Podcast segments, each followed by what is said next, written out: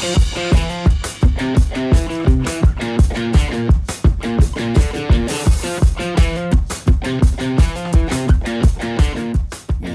to episode 196 of the Reptile Gumbo podcast. We're back from Christmas break.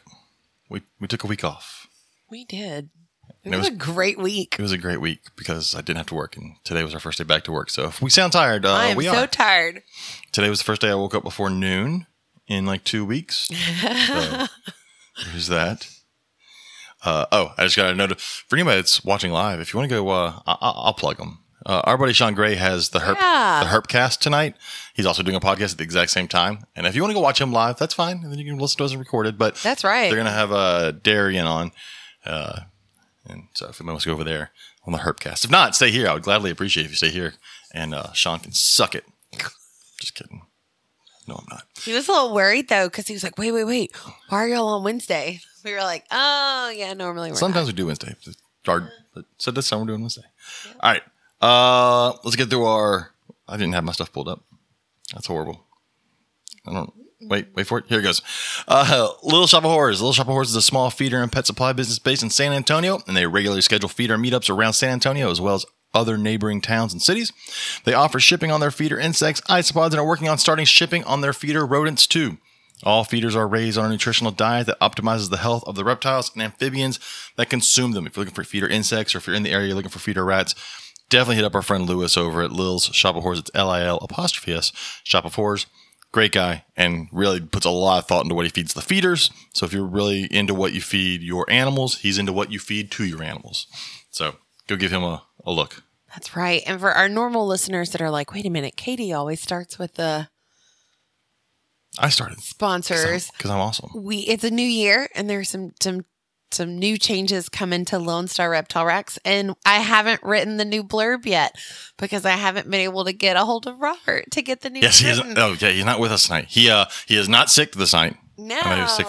Uh, he's got some good news. Hopefully, he'll be back with us next week and he can tell us about that. And But there's some positive changes coming in. I haven't gotten to rewrite the blurb yet. So, so he'll be back next week. Um, let's go with Harps, Herps Reptile shows. So I've got those pulled up. Uh, first one of the year is January 13th, January 14th in Oklahoma City, Oklahoma. Uh, first Texas show is January 20th, January 21st, Longview, Texas. And then we have the Big Conroe show January 27th, 28th. That's my birthday weekend. Come by, say hi. We'll be there in Conroe. Corpus Christi is February 24th, 25th. We may, may or not, we don't know. We play on by ear. We may be there. Baton Rouge is March 2nd, March 3rd. Bryan College Station is March 9th, March 10th. Rosenberg, Texas, which is our new home show. We had the uh, the Pearland show, and there were some issues with location and all that stuff. So March 16th, March 17th is the Rosenberg show. If you know where Sugarland is, that Sugarland area south of Houston, that's where Rosenberg is. It's like I don't know, probably 30 minutes from our house. So, and then Slidell, Louisiana is April 6th, April 7th. So are the upcoming Herp shows. And again, you can go check out the Herpcast, and that's tonight, or you can go back and probably watch his on his show on his channel later on, and ignore him and stay with us live because we're better. um, also, want to give a shout out to our sponsor for all the December giveaways uh, over at Colossal Constrictors. They were amazing. They gave away our third week of December prizes, which was the um, coco bedding. And instead of doing three blocks of coco bedding, they ended up doing four blocks. So uh, uh, our listener, I swear to God, our internet just cut out. For anybody that's listening to the recording, we literally just talked about this yeah, we did, before we started we did, and then uh, and then it decided to mess up because we talked about it. because we talked about it. Uh, Oh, wait, we are back. Okay. we literally just talked about Uh, it. for those of you that are live, didn't hear our conversation. Uh, for those of you that are hearing the recording later on, you'll hear it again. We, we talked about our, our internet cutting out, and of course, because we talked about it, it, it cut out. But we're back. Um, I brought in our guest on accident, but it'll be fine. Let me get. Uh, where was I? Oh, our our sponsor for the December giveaways. Colossal Constrictors, instead of doing three blocks of coco bedding, they ended up doing four blocks of coco bedding, and their winner was Kayla Trotter out of Mobile, Alabama. You're- oh, around where check from. that out. Uh, she won four blocks of coco bedding from our friends over at Colossal Constrictors. We will be doing the drawing for the last week of December. I know it's the first week of January, but it's from the last week of December. Uh, at the end of the show, I'm not going to do it yet. We'll do it at the end of the show. But our friends over at Colossal Constrictors, if you're looking at buying a high quality boa and you don't buy it from me, that's cool. Go buy it from Colossal Constrictors. Uh, they have been amazing. They did our November giveaway. They did all four weeks of December giveaway. So go check them out. We also have a good giveaway going this month. Are you gonna have it ready for by the end of the month? Oh yeah, I can totally have it by the end of the month for you. So we need to come up with something for the what they what that they have to do. We'll figure it out. We're gonna give away a blanket. Katie's Yeah. gonna make a blanket. We went to um, the fabric store the other day, and I was looking for snake fabric, and I found fleece that had a whole bunch of snakes on it. Unfortunately, some of them were ball pythons. Uh, I'll take a past that. picture of it. But uh, but there is I think a gopher snake on You there. want me to just go get it like right now? Nah, it's gonna be. We'll take a picture and post it. Okay. But she's gonna make a blanket out of it. And then we found exactly like, where it is. and then we found like actual fat, like fabric, cotton fabric that was the exact Yeah. same pattern, different color. I bought some you- of that too. Yeah, I was about to say when you find the the fabrics you want to go with that, I can make a quilt top. For But uh, we'll be doing a giveaway at the end of this month for a fleece blanket. So, uh, we just have to figure out what we're gonna make you have to do to win that one. What's the name of the show? Oh, That's Darren. So Darren got his T-shirt from November. I apologize, Darren. Um, they ordered it in November at the end of November. I promise. Uh, I forgot that I had to go into the store and okay the order, and so it sat there for like three weeks. is that why I'm getting emails now from the store? Did you change No. the email address? No, Oh, I thought maybe you went in and changed something. I did not. But Darren got a shirt, so I'm glad. Good. Am I all caught up? I think I'm all caught up on stuff. Oh, we'll get to it later. I'll talk about these later because it was a good find. Also, anything else from Christmas? Mm. We didn't get anything reptile related. No, we can talk Christmas stuff. Introduce our guest. Okay, let's get to our guest. Uh, our guest for this week is Zowie from ZA Reptiles on Instagram and YouTube. How are you doing, Zowie? Good. How are you? Good. Uh, I told I told Zowie before we got on here, and I think I said the same thing to our, our guest. It's like three weeks ago. Um, I just started going through her Instagram and finding people who had a lot of followers. I was like, I'll go ahead and have them on. So that's what how I found Zowie. But then I watched some of your videos. Uh, I watched uh, what was the recent one where you showed your collection. I, I watched that one. Oh yeah, the Meet My Pets. I think it's the first one I've done of those in probably three years. It's a very diverse collection of animals. yeah, I, I definitely like to keep a variety. Um, that's my goal. So it, it's been a while, so I figured it's time to kind of like catch everybody up on what I actually have because it's it's a lot of variety. And so you do education along with having like the social media stuff as well, but you do actually uh, physical education programs as well. Yeah, so as of spring this past year, so 2023, I officially launched my business and went official um, with my business locally. So I do a traveling shows, I go to schools, birthday parties, libraries. Um, I set up tables at different events. So up until now, I've been doing shows through my local nature center where I worked. So I was covered under them. I had their shirt on, but it was my animals. Um, so I've been doing that for years since like 2019.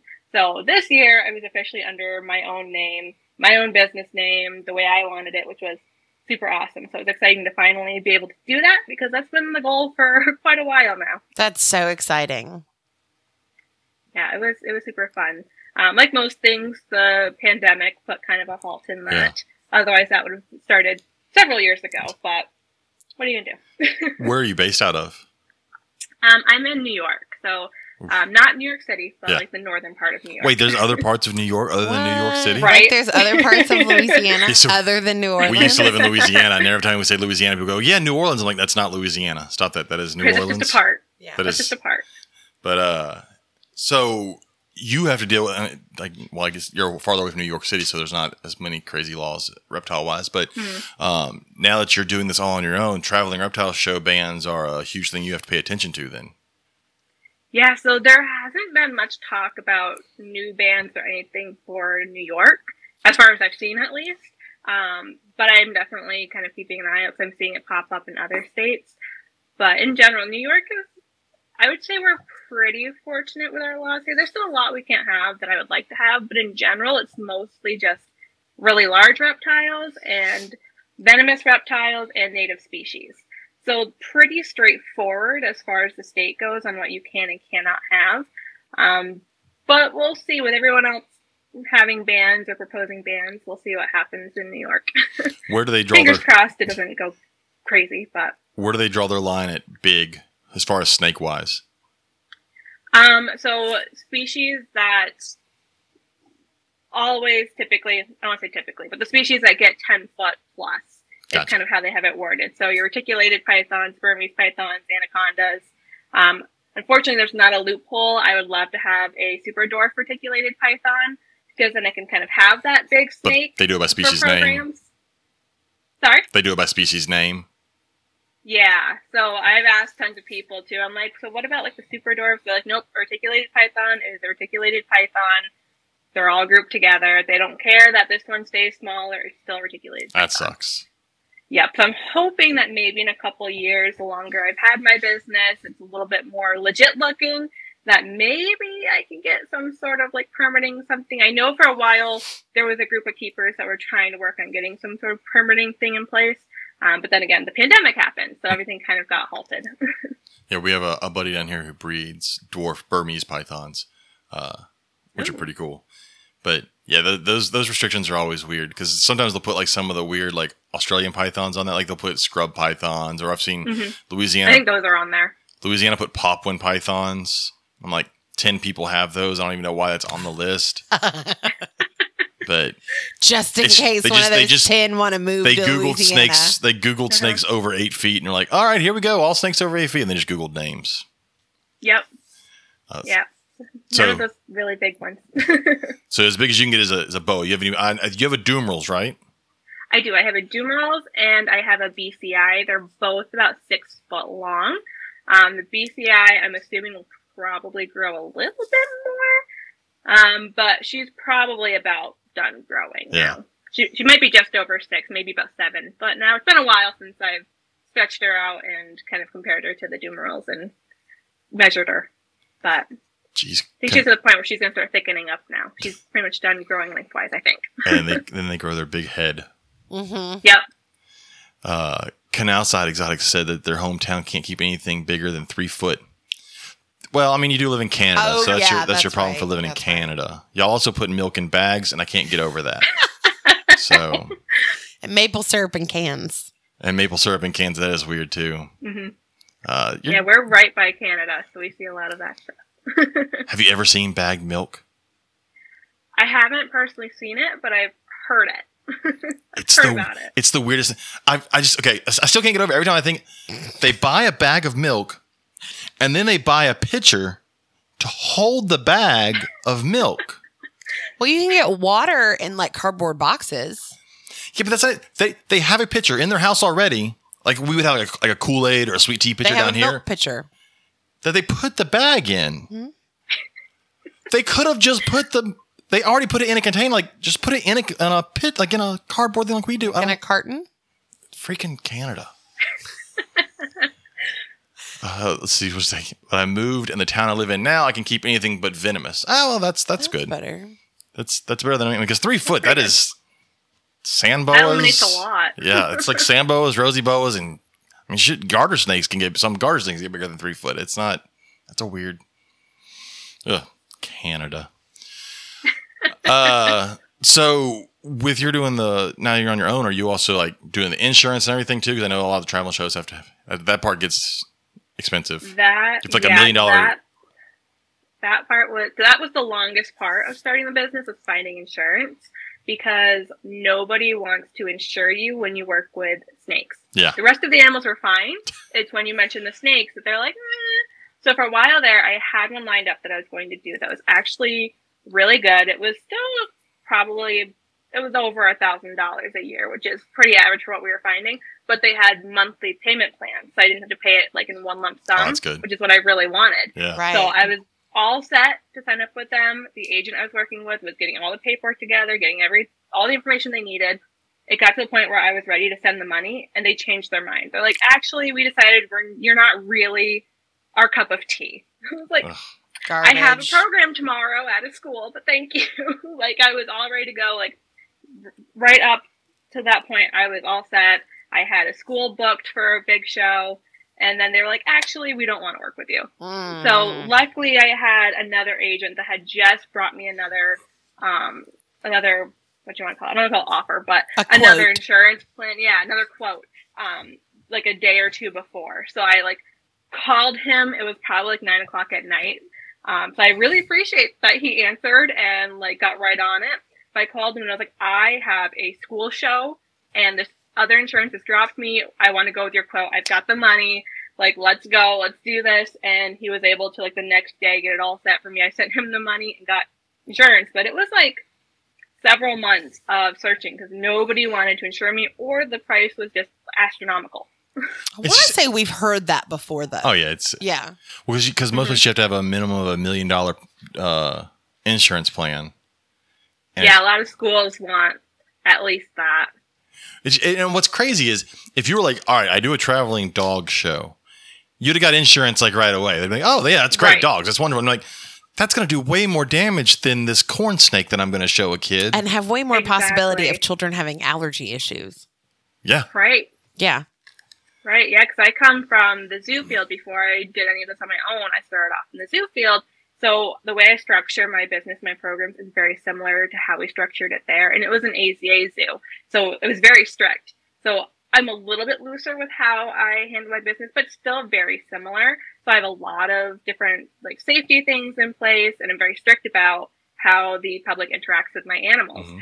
So I'd have to explain that every time. They'd be like, well, what animals do you have? I'm like, well, this is what I have. But understand, they're not all being touched. So I'm like, I've got an alligator snapping turtle. But he's like one year old. He fits in the palm of my hand, and I don't let people hold him or touch him or anything. So alligator snapping turtle sounds scary, but in reality, little sploosh is not that dangerous or that scary. Right. we have Katie and I are both uh, zoo background. We worked at AZA Zoo in Louisiana, and she worked in the education department, and then I did a lot of the education programs when they needed animals. I love that you say that I worked in the education. So education. you ran the education. I department. ran the education department for seven years. wow. Calm down, man. Chill. A little bit bigger than Chill out. I worked Right? in the education. You didn't just work there. I need you to calm I down. just worked at the education. I was also responsible for the large events that the zoo had every year. But uh, Awesome. well, that's so. yeah, That's kind of how when we we do presentations, and when we left the zoo, we would still get called because we were teachers, and so like during like summer, we get called in for Oh, like yeah. summer school stuff to do programs, even though we didn't have insurance. Uh, but I think we passed the getting sued. Uh, so we would do, but but it's not like if we let a kid touch something, it's like I've got a pine snake, and they can use two fingers and touch its back. They're not holding it, right? I remember when I was in when I was a kid. Uh, I don't know. Most people had that weird reptile person come to their school when they were kids, and if it was in the '90s, it was just like, "Here's a Burmese python. Let me get ten kids up here to hold this thing." Right. And I'm like, I think back to that, I'm like, that's a horrible idea. So it's funny that you bring up holding things. Um, so Whoa. I hey, hey, family. it. It's not a family show, but it's still not that kind of show. Stop it.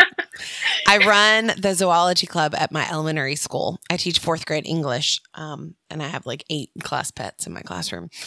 But one of the one of the boys that I have this year for fourth grade, I had him last year in third grade as well. They were in zoology club again last year, and his birthday was like a week before Christmas.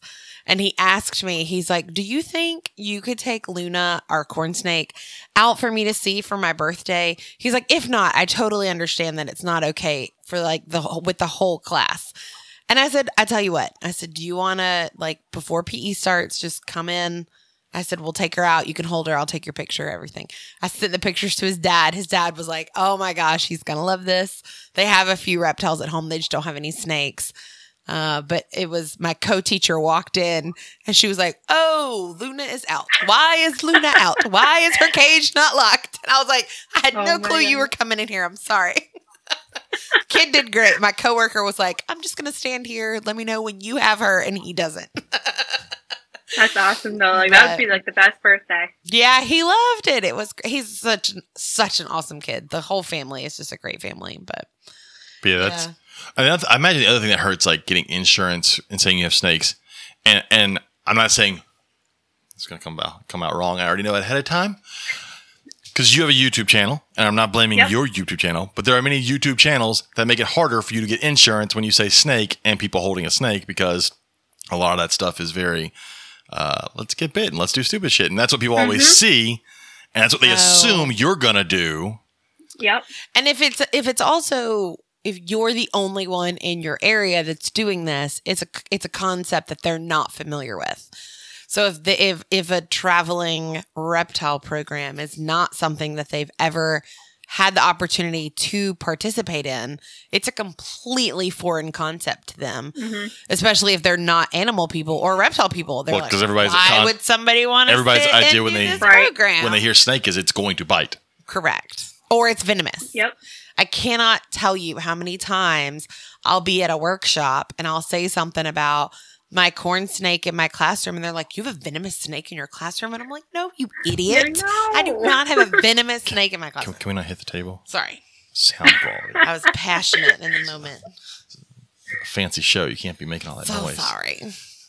Uh, oh, Darren had a good question in the chat. It says, besides the fact that he can't type properly, because it says, does her, she have, does she have, I got you, Darren. Does she have to notify her insurance company when she makes new purchases? Oh, I don't. At least they haven't told me I have to. so I don't. If you don't ask, you don't have to. exactly. They That's- haven't told me that I need to, so I I just hand them the money every year and go from there. that's a great question because, like, with so did you have to tell them, like, give them a list of everything you have? I think I probably did. I got quotes for so many different places. I can't remember who wanted what, but a lot of them wanted a list of every single animal. Some of them wanted a list of all of my like safety procedures. Some of them wanted a lot of them just wanted a ton of information. So you could tell it was something that like they weren't super familiar with. Like you had said, like if they're not familiar with reptile like traveling reptile shows, it's unknown territory. So a lot of them were asking a lot of questions and every single one asked the same thing. So after a while, um, the agents were kind of like, just send us that information and we'll just have it to forward to everybody right off the bat without them even having to ask for it. It'll go a little bit quicker. Um, so I can't remember if this one asked for that list. They probably did because by the end I felt like I was sending it to every single insurance quote that we had gotten. Um, but for the most part, they all pretty much asked for every single animal that I had, right down to the cockroaches and the millipedes. well, I, it- it makes me think of like a rental agreement with a home.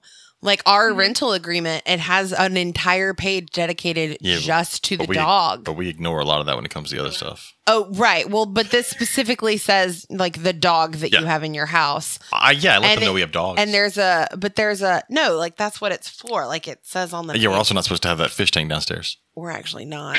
Um, I'm sure we're also not supposed to have the hundred snakes in the other room. when we, um, and if, but if you get another dog, you're supposed to amend Yes, they can charge you more agreement. because that makes sense. Yeah. If a dog tears up something in the house, it tears up something in the house. Two dogs is not going to make it. It's still tore up something. But it's all about money. Uh, so with the And insurance, outside exotic said, "Don't ask, don't tell." yeah, it's the it's a good rule usually.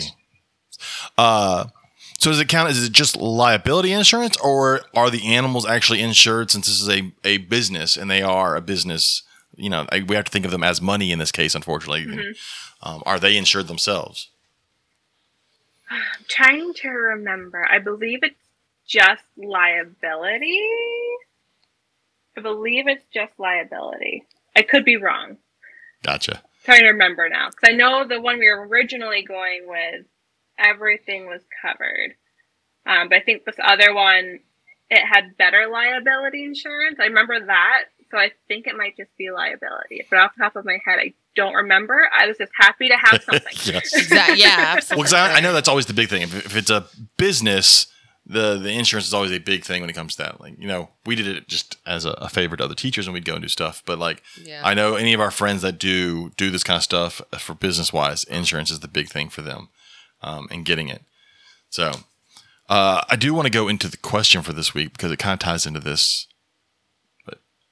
I had 40 million notifications about the question, but I did not. never actually clicked on There it. There were 13 comments, so I know, and I get ev- I get every single alert, but I never actually read the question. So the question is, what are some of the most important topics you think animal educators should be discussing? So I'm gonna go through the answers, uh, and then we'll go over them and we'll discuss what you think uh, are important. See, that's why I didn't read it because I knew it was going to be something that I was passionate about. And I was like, I don't want to get into conversations on the thread when we're just going to talk about it on the podcast. I need to plug my uh, catchy device back in. So Oh. got little gnats, I was like, what are you talking about? stupid gnats. I was very confused. Uh, our, our buddy Seth said, "Wait, is the he's talking about because we said uh, animal educators." He says, "Is that what we're giving the name to influencers?" No, Seth, shut up. Go go play with your geckos. uh, and then our buddy Drew Schultz over at the Learning Zoo said he'll fight Seth for that. So our, our, our we've got several friends that own like small zoos. Our buddy Seth owns a small Uh-huh. zoo, and uh, he's the most Our buddy Drew. Drew. Yeah, not Seth. Seth owns geckos. Screw Seth. Uh, Drew owns a small zoo, and I always tell Drew he's the most fake real person I've ever seen in my entire life. He's like, if you were going to design, like, if you And I'm played- talking genuinely real. Like, like I, not oh, I love yeah, not his personality. pieces. I'm talking physically fake. Like if you were to design a character for Zoo Ty- for Zoo Tycoon and they were going to be a zookeeper, it's him down to the khaki hat and the vest, the and the- curly he's mustache, his curly mustache. and everything. It's so That's great. amazing. Looks like a cartoon character, but awesome zoo. so, anyways. awesome. Uh, he's the next one on here. Says uh, Drew says it depends on who the audience is, and he said uh, as a full time animal educator, ninety percent of my shows are for kids four to ten, and most of the time I'm focused on the animal themselves. What makes a mammal different from a reptile? How a tortoise uh, disperses seeds, or just the basic fact that an animal like a snake won't bite something unless it's food or a predator. So the main themes I'll try to push depend a lot on the factors, but it also always boils down to trying to inspire respect and love for the animals, seeing them as living things, uh, are living beings. Conservation, responsible pet ownership, and understanding that all living uh, things have a lot in common with. Uh, little gnats are annoying. Uh, are the main lessons I try to get across. Uh, which I'll come back to that because I agree with a lot of that. Uh, and then, and then his wife said snake safety. I feel like there's something there. She's also a teacher. she teaches first grade. I feel like something happened for her just to say snake safety. No, it's that that is one of her her pet peeves when they when they do birthday parties or people come to come to the zoo. She that's something that and especially with where we are in Texas, Yeah. um that is something that she just feels very strongly about because people are like snakes are bad and she's like no snakes are not bad. You That's know? true. Uh, our buddy Megan, who we've had on the show several times, and she does a lot of educational stuff around here as well, said, like Drew mentioned, who the audience is determines much of the information I'm sharing and how I deliver it. I'm doing a class for a bunch of third graders in a couple of weeks, so my presentation will be adjusted to. Is that your kids? Yeah, she's coming to me. Figure. Uh, a bunch of my third graders in a couple of weeks. Uh, so my presentation will be adjusted to reflect that I'm uh, speaking with a younger crowd versus most of my classes, which heavily include adults. Uh, either way, I always talk about why these animals are important, discuss myths versus facts, animal behavior, and use humor to help people find a way to connect more easily. Yeah, the podcast will be on a Wednesday that week. So you might want to let me know what week that is. yeah, because I think you're actually going to be at the school too. Got it. So I'm doing I education. I totally just remembered everything about that event. So I'm doing educational It's with, stuff the, it's with the after school program again. Got it. Okay. They're doing a night focused just around us. Remind me of when that is when we get off of here. I'm so sorry. Uh, since, since we talk about easy conservation efforts, most people attending my classes aren't going to head off ready, aren't going to head off ready to stop using plastic and save the world. But I can talk to them about why glue traps and deer netting should be should not be used and why they shouldn't fear snakes the way they've been taught. Yeah, the we've talked about glue traps on here before. I've, she's had to take copper or uh, cotton mouths off glue traps, rat snakes off of Oh, glue traps.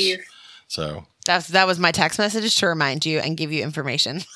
Because if I didn't text you, I was going to forget again. okay, I'm so sorry. I'm glad I haven't lined up a guest for that week on Tuesday. Um, Scott Borden, uh, he says animal educators does not. I I agree with Scott here on some of this. Animal educators does not equal teaching about hobby related issues. I see where he's coming from. We'll talk about that in a minute. Uh, seems like a lot of folks don't realize that. I think of when we were all kids and the animal educators came to school to teach us. I must have been sick that day. Did you not have the weird I snake? don't remember anybody ever coming to my school with animals like that. Did you have one, Zowie? I feel like we did one, It was fifth grade. I maybe remember it. one. See, and I it was might have been fourth grade. I was afraid of snakes until we started dating. I remember fifth grade and I feel like I would remember. because I remember. I remember the uh, you know the cafetorium. Uh, I that was in because we didn't have. it was all I one remember place. like going to facilities for field trips, No, yes. but I don't remember them coming to us. we had weird snake guys show up with big Burmese pythons and all this sorts of stuff. Now, granted, I, alligators. I graduated high school 20 years ago. And God, I you're can, old. I can vividly remember in third and fourth grade when we did a reading competition and my principal kissed a pig. But I don't Country remember somebody. school. But I don't That was one remember. country ass school. But I. But that's what I'm saying. like that was Christ. 30 years ago, and I can remember that. I think I would remember reptiles coming to my school, unless I Yeah, was I so up- traumatized that I blocked, blocked it out. I grew up in South Carolina, like right in the capital. So we had Riverbank Zoo right there. Oh, which is yeah, an that's good amazing zoo. So we took field trips there. So I don't think we had anybody come to our school when I was down there. Once I moved to New York, I feel like we might have had someone like once when I was in fourth grade, maybe if I'm remembering correctly. I remember. I remember mine in fifth grade. I, I, I remember. I remember there was a big snake. I know it was fifth grade because I remember the school. Uh, back to Scott's. He says um, it's about actually learning about the animals and their native habitats and interesting facts. Uh, but the number one thing that should be discussed is conservation and the threat. This one Oh, I had it and it got away. Crap. Anyways, uh, should be discussing conservation and the threats to the animals. And then Drew agreed and he basically said everything he just said. Uh, Canal Side, as I said, I did fifth grade as well, and I ended up working with him for a few years. Now that crazy reptile guy is one of my closest That friends. That is fabulous. See, it's crazy reptile person. Make great friends in this hobby. You really do. and, and weird Yeah. ones. Uh, Crystal Kamen commented says, I do educational shows for kids, but most of the time the parents are there as well, so everyone gets a little education. Uh, the kids get age appropriate information about the animals I bring, and I talk about the importance of reptiles, even the venomous ones. I talk about how it's important to leave wild animals alone. They usually talk, uh, takes me into mentioning to parents that they too should leave wild animals alone, and that it's nonsensical to kill snakes. I often give resources on snake removal. I have found that this sparks an interest, new respect, and appreciation for reptiles. This turns, uh, this in turn, I believe, helps conservation. Uh, during my educational shows, I also get questions from people of all ages about what reptiles make good pets. That's an excellent doorway into giving information about correct care, resources, and reputable places to get reptiles. I agree there too. I'm, I'm going both sides of that fence. Hold on, before you keep scrolling though, um, where she mentions educating uh, the adults and parents as well. So one of the questions that I used to get all the time in programs because I would travel to the schools for for the zoo and, and all of that, and then do all the programs when they came to me was how do they have babies? That was always my favorite. It didn't matter what animal I was holding. At least, like in like peak field trip season, at least once a day, a program, a kid was going to ask I never shy away from that question. how could have babies and the parents you could visibly see them squirming in their seats like oh my god what is she about to tell her I've children? explained that to like And first and it has gone it has it, I, and, but it is it's for like the pre-k kids like four year olds all the way up to teenagers and they try and they'll try like the teenagers ask it on purpose because they're No, like no, mine are all very cute. When I bring my snakes in for like, because I'm gonna bring my snakes in in like two weeks for genetics, Oh, right? okay. Uh, they'll ask, you know, how, where, did- how, where does where does it come from? They gotta explain. There's one hole, and then I go through the whole process. I'm a biology teacher, so I can, yeah yeah. it's I- just do you get those questions at your parties and programs Not often. The main one I just get is do they lay eggs? So Oh, it's very okay. fun when I've got the ones that, you know, don't lay eggs. Yeah. That's pretty much the most I get is do they lay eggs? how do they have I haven't had to go into detail. uh, I have to say something to Canal Side. I haven't saw, I haven't called you sea anal side exotics just all night. to, okay. That was the third time you called them their I know. correct name, and I was, I was about trying to be nice because Zowie for a was on, and I don't know her that well, and and I didn't want to make fun of. But old sea anal side exotics, I, they uh. James is back, This, this is why not everybody's allowed to do education programs because you can't tell kids they be fucking. That's how. It's not. you can't say that. That's not how that works. Amazing. I mean, you could, but you You won't have could. a job for long. They won't ask you back, and if they do, you may not want to go back. Um, Jason Creek Moore's answer says information to spark the curiosity, make it fun for the kids and the parents, and hopefully that translates over to conservation and good pet acquisition and keeping. Uh, Laura Vinsel said, Not all animals are good captives. Even though people may display their creatures, there should be a clear understanding of what the requirements are to keep them in captivity. Get to that in a second. Uh, Pierce Plumman just said ball pythons are bad investments. Yes, that should be the first thing should be said in an educational program. Stay away from them. Uh, and then Jake Hole, who we had on three weeks ago, uh, said, I think the natural history of animals uh, we bring to educational events is one of the more interesting things about them, where they're from, what they do in the wild, etc. But then it tied into educating about local species from there. Uh, after I think the most rewarding things to educate. After that, I think the most uh, rewarding things to educate about snakes, um, specifically, is to address the misconceptions that are spread about them. Uh, usual snakes are slimy or snakes are evil, that kind of stuff.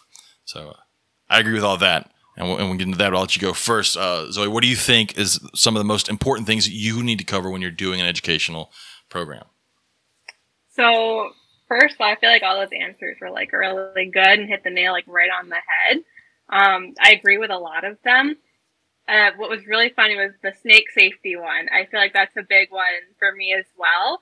Because, um, well, in general, just for all of that, up here, we don't have any zoos close to us. The closest one is three hours away, and it's still a very small zoo.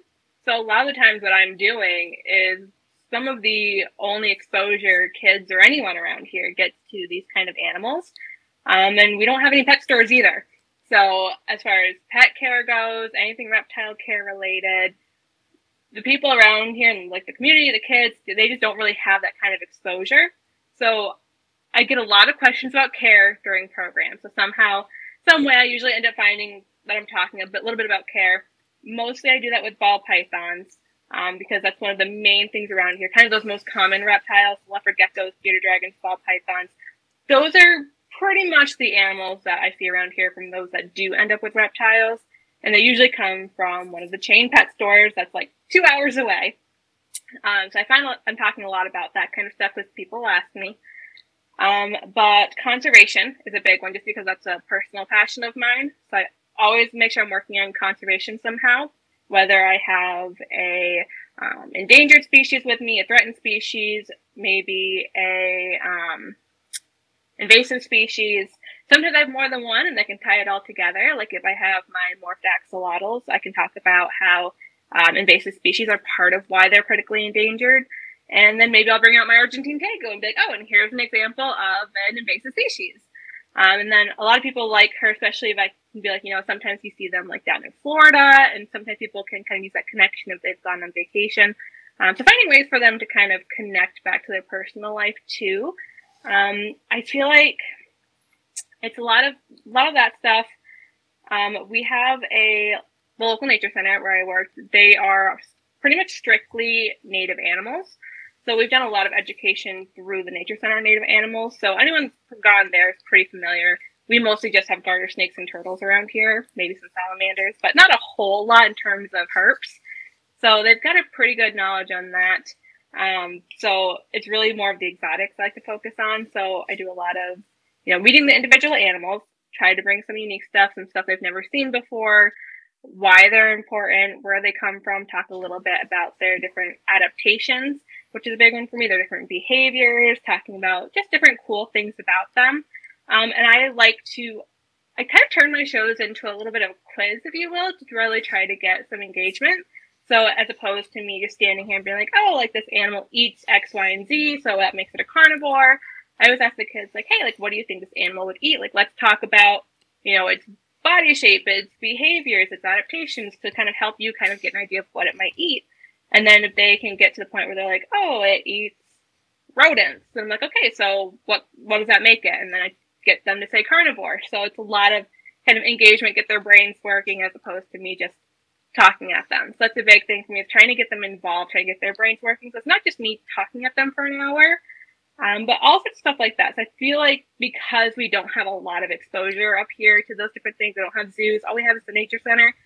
I kind of have to hit a little bit of everything um, from, you know, different locations, behaviors, animal care, um, all sorts of stuff, but also then, like I mentioned, the snake safety. I feel like a lot of people especially when it comes to education programs, they're very much like, hey, like I want to hold the snake. Let me wrap it around my neck. Let me do this. Let me do that. Um, and I'm just like, eh. yeah. I have a hard time getting insurance. Let's let's talk about how to you know responsibly handle the animals as well. So I do that a lot too.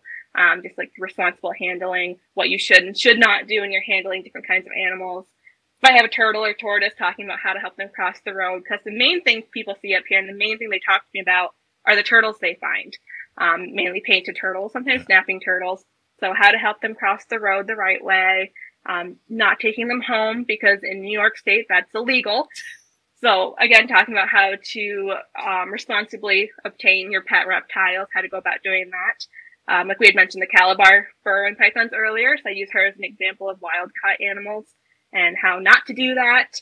Um, for the topic I used with like my pancake tortoise, she was captive, captive born, captive bred, but it's another good example of a critically endangered species and why you don't want to take them from the wild. So kind of working all the topics in together the best I can to to try to hit a little bit of everything. yeah, that's uh well, reading through some of these, I, I understood where Drew was coming from. Uh, not Drew, Scott was coming from talking about uh, not teaching care. Uh, that should definitely not be the the goal. I think of the educational talk, but those questions do come up because someone inevitably is going to say, "I have this at home," or "I want to get one of these," or right. And if you are a good source of information, you should definitely give them that information because if not, they're going to go Google search stuff, and we all know how that can go. Or they're going to go to the big box pet store and they're going to tell them that you know that tortoise can go in a ten gallon tank with this turtle kit that you're going to. It's to be bad. Right. Yeah. Usually, if I have someone that starts really asking for like in depth care information, that's when I'm like, hey, like come see me afterwards. I give them my card and I'm like, hey, here's my Facebook, here's my Instagram, here's my email. Feel free to reach out to me. Like I'll send you links for stuff. We'll we'll talk about it. I can help you out. Like I don't mind at all. Um, so mainly during programs itself, it's more like sometimes diet related questions or like I said, the ball python. So that's usually the big one. So I like to talk about how they have different behaviors, how sometimes they'll go and climb and they'll explore and everything and how we want to try to give them those opportunities to explore those natural behaviors. So again, it kind of goes back to just the natural behavior and the adaptations aspect. Try to kind of talk about what they might do in the wild as opposed to yeah just sitting. well, I, and I like talking about. So I, when I, I don't, I don't do a lot now since we moved here. Uh, where we were, I, I, did quite a few of them. But I'd always bring, you know, a tortoise is always fun to bring because then you can talk about mm-hmm where they live and how they live. And you can always talk about no, they can't come out of their shell because everybody's seen cartoons right. and how they survive and how they dig under the ground because I usually use sulcatas. Um, and then I also like I have a Louisiana pine snake, which is always fun because it's an endangered species. So you can talk about how it survives and and how and the fun thing about them is how they reproduce because they have these giant eggs, but they only lay like three at a time. Um, and so I like talking about some of the the weird facts. I find the hardest mm-hmm. thing for people in general, and especially reptile people, because let's face it, we're a weird ass group of people. Um, not all of us are meant to talk to the public about yeah. reptiles. You can love reptiles all you want. You can love them more than the next person, but maybe you're not the one that should share the information about that reptile to the general public. And mm-hmm. uh, and Megan said in here, you know, talked about um, keeping it. How'd she word it? Hold on, I gotta find it. Uh, age appropriate, right? Yeah. Not a lot of people can go from talking to adults Correct. talking to first graders. Correct. Yes. Yes. That's a big thing I've seen um, with educators, especially like at the nature center. We all kind of had our specialized age group.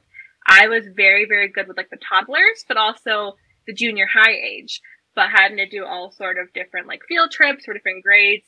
And I also coach figure skating. So between my private lesson students, but also my group lesson students, I've had to work with a lot of different age groups over the years. So I feel like definitely helped me give get like a good background in education and how to work with different groups of people. Um, but we definitely see that with educators all the time where like some of them are very good at certain age groups. Like we had a couple at the nature center who were very good with the older kids. They really liked adults. They did not like toddlers. For I was great with toddlers. I love working with toddlers. I did a program once. In fact, our daughter was actually one of the reasons we brought the class back at the zoo. It was the zoo babies and it was for like two and three year olds and the parent had to come and sit in the class. It was like a one hour hour and a half class that they could sign up for on a saturday. Um i i remember that now. That was rough. It was it was rough keeping those well because they, were, they were five minute attention span.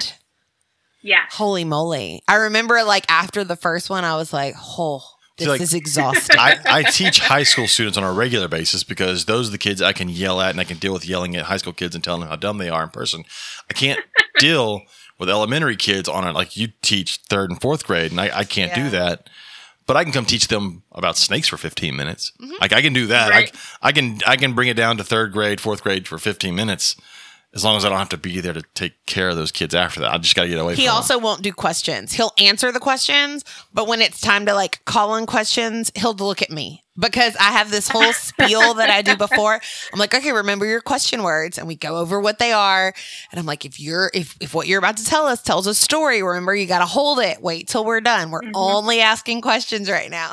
Yeah, but I'll answer any question. But you do, yes, absolutely. I just don't like being the one to pick on the kid. yeah, he won't. He's like, no, you pick, you pick who. you Also, want because then to you do that whole like you, the one in the blue, no, the other one in the blue, the one with the. Right. It gets annoying. I, I leave that for you.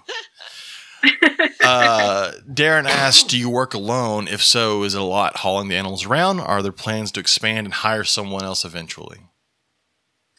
So I do work alone. Um, sometimes my little sister will help as like a volunteer. So if I'm doing a show, sometimes she'll walk around with the animal to have double duty. That way it's not like I'm talking and then I walk around with the animal and then I start to lose the kids because I'm walking with the animal. Yeah. I can be talking about that animal while she's walking around with it, letting the kids see it up close, touch it if it's an animal that's touchable. Um, or sometimes events she'll come. So it's really helpful to have her at events with me because it's a lot to set it up and tear it down. So I've got displays, I've got the tables, but she really likes the Dumeril's boa. So usually she'll stay off to the side with the Dumeril's boa, and then I'll be at the table managing the table, and then like a smaller animal that people can touch and interact with. So it's nice to have that second person because then there's more options for people to be able to interact with the animals as opposed to just me. Um, I would like to in the future, not necessarily at this time. I'm not planning on bringing on like a second employee, if you will. But I would like to be able to offer kind of like an internship program for the local high schoolers That'd be cool. because for kids like me, when I was in high school, there's nothing around here really to help you gain experience. So once I went to college and then kind of started to realize through internships that when you're applying for jobs in the zoo field or the animal field in general, they really care about your experience. Yeah. it'd be nice if I had something in high school that I could do, whether it was volunteer at the animal shelter, which our animal shelter I tried for many years and never heard from anybody. Um, so I don't think they really do much in the way of working with high schoolers or volunteers or anything like that. Um, and the Nature Center tries their best, but um, at the time, the Nature Center was a smaller building. It, it's not what it is now. So when I was in high school, that wasn't really an option. They didn't have the animals that they have now. They had maybe a, a turtle or two. Um, so there really wasn't anything for me when I was in high school. So I'd love to be able to provide that to kids, especially since I've been in the zoo field. So I kind of have an idea of what they're looking for, what kind of experience they'd want you to have, what kind of things they need to learn um, to kind of be successful once they get to the point where they want to try to get some more experience in the zoo field, whether it's a job, an internship, applying to very specific programs in college. Um, so being able to offer that to kids, so I can bring on a couple for like a semester, if you will, and kind of teach them different um, educational qualities, public speaking, as well as animal care. So right now I'm working on renovating our basement to be kind of the animal room, little headquarters. So I have plenty of room down there. The long-term goal, which I'm hoping for the next year or two, is to have a very small scale local education facility where people can come. I can do camps, have classes, but that way it's a little more of a professional setting to have interns as opposed to like, Your house. hey, come on down to my basement. yeah. I've got candy. Wait, that's not. right. I, Right. I wonder if there's um if it has to do with the animal shelter. So one of the animal shelters here won't like they won't even consider you It's as an insurance thing for a lot of them For if you're under a certain age, like the ones that I've talked to, it's been 16. A We- few of them are even 18. The problem is we live in a world Mhm. full of people that will sue. Whereas when we were kids, it wasn't that bad. so like as a kid, like I remember as a kid on Saturdays, you could go to the pound or Sundays, Sundays and Saturdays, and walk dogs. Like, yeah, just come out here and walk dogs. Mhm. We just need people to walk them. Well, and they did tell me that if your parents come with you, like if you if the parents come and the parents are volunteering, depending on the child and the child's behavior, it would be allowed. I think because I'm like- like, my kid's almost thirteen. I think I was in, if like, she eighth wasn't grade. in the National Junior Honor Society, I wouldn't be looking for volunteer time for her. I think I think I was in the eighth grade. My uh my local uh shelter like asked me one weekend, they're like, Hey, will you come on TV with us? Like I remember one day I went on TV like their dog of the week, whatever, and I was like, I was the one that got to go on and show their dog of the week. Cute. So That's awesome. but I don't know how much they do that. Everybody's afraid of like one person gets bit by a dog now, and you know, they'll get sued for millions of dollars. Which is why she has to have an insurance policy for a program where Yep. they're never going to hold the dangerous animal, Yeah. the Yep. quote unquote dangerous animal. It's Yep. Yeah, I've got a couple. each- I always tell people my animals go through like kind of different training phases. So they start out just being either display animals or program animals where I'm just holding them. So they're out for like five to 10 minutes and then they're back again. And then if they're comfortable with that and I think they're doing okay, then I work up to maybe touching where I let people touch them. I usually start with small groups. So the nature center day camps have kind of been my little training area for the newer animals because it's only like seven kids and they're usually older ones. I always worked with the older day camp kids, so they're like 10 to 13. So I'd always bring, if I had newer animals that needed some training, I would bring it in with that group. So we do touching. Um, if it was an animal that was trying to get ready for holding, I would do that with them as well. Um, so I have very few that I actually have that I let the public hold. So in general, I've got a lot that are touching, a lot that aren't touching, and then my small select handful that I let people hold that I I know are absolutely just going to be completely trustworthy. But I'm still like right there, ready for anything. But it's ones like my Dumeril's boa, who's a big gentle giant. So he's kind of like the big cool snake that everyone gets to hold. But I know he's a big baby. yeah. Mm-hmm. Let's It- go ahead. It's funny that you say that about training the animals because I, um, about a year ago now, the end of January last year was when we got him. I received a young or a baby Here's baby. bearded dragon for my classroom. My rescue had passed away. Um, and he actually didn't even go to the classroom until August. So he stayed home from January to August until I felt like he was big enough to go to the classroom. Because I mean, I have 22, 23 kids in my classroom. And then when I have zoology club kids in the afternoon, I have 35 kids in there. So, I mean, it's a can be a lot of people. Um, so he came in August, and I, when we went through all the animals, I remind, I introduced him, and I was like, "Look, I was like, no one in here is going to be responsible for taking care of him because they take care of everything in the room. The kids do. They all have designated awesome. jobs. I don't, I don't do any. I did it over Christmas break, but I'm ready for them to be back because it's their job. Um, but he his tank is set right next to my small group table. So he's just used to the movement by his cage. And then in october i was like okay i'm gonna take him out while i'm teaching in the front of the room but nobody's gonna approach me while i have him. Like we're just getting him used to being around more noise so I'd like have him on a harness while, you know, this, I'd have him out for Mhm. maybe five minutes and then he'd go back. And now we've gotten to where he can actually sit on our small group table with like four or five kids around. We haven't worked up to touching. He's cool with me handling him. Um, But I'm hoping here in the next month or so that we can start with them getting to handle him. But awesome. yeah, it's funny. We we've even done uh, with the zoology club kids. We had him. We made a big circle, and I had some mealworms, and I would toss them, and he would run and go get them and eat the mealworms. And he did that in a group of thirty people. Um, That's awesome. So yeah, it's funny that you said that though, because I'm like, I do that with mine in my classroom. yeah, a lot of people don't don't think about that. People think you know you get the animal and off it goes to programs. yeah, you've got to work sure on take my time. yeah, I have a, a someone I know uh, got a bearded drag, a baby bearded dragon recently, and now that the heat and everything is like set up and the tank is good to go, I got a text message today. Okay, so this is the first day that we're seeing this behavior. But when we went to go pick him up to, to feed him, there was a lot of hissing. And I said, Yeah, your temperatures are where they're supposed to be. He's set up the way he's supposed to be. He's trying to scare you away so that you leave him alone. But if you want to continue to handle him, you just got to power through. Like he will realize in about a week of doing this every day, oh, wait, this is how I get food. And then he won't do that to you anymore. Just keep going.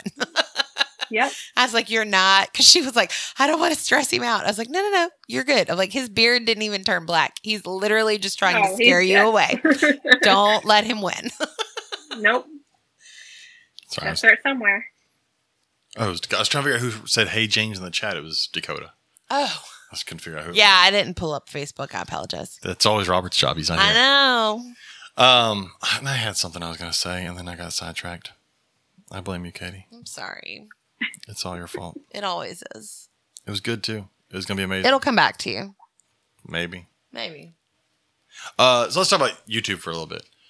Okay. Uh, so how many? I, I, I looked at it earlier, but how many followers? How long have you been doing it, and how many followers are you at on YouTube? Because that's always a weird.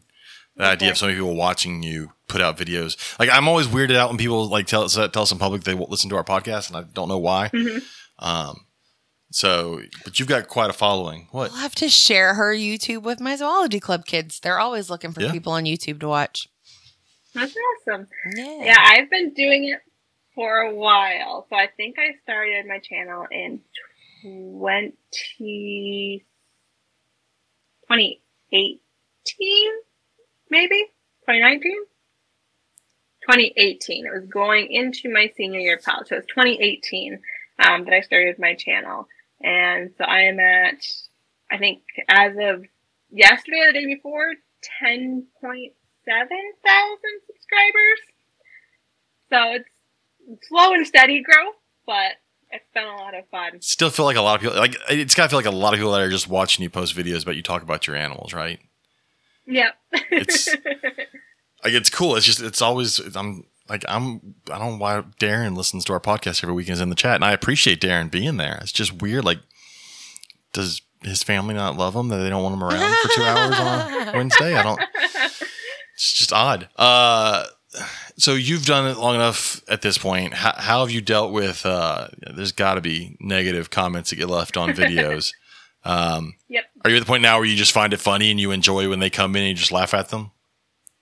Yeah, so I actually was thinking about this earlier. I feel like I haven't really gotten any in a very long time. When I started my channel, there was always some, but I feel like it's it's been quite a bit since I've really gotten a good one.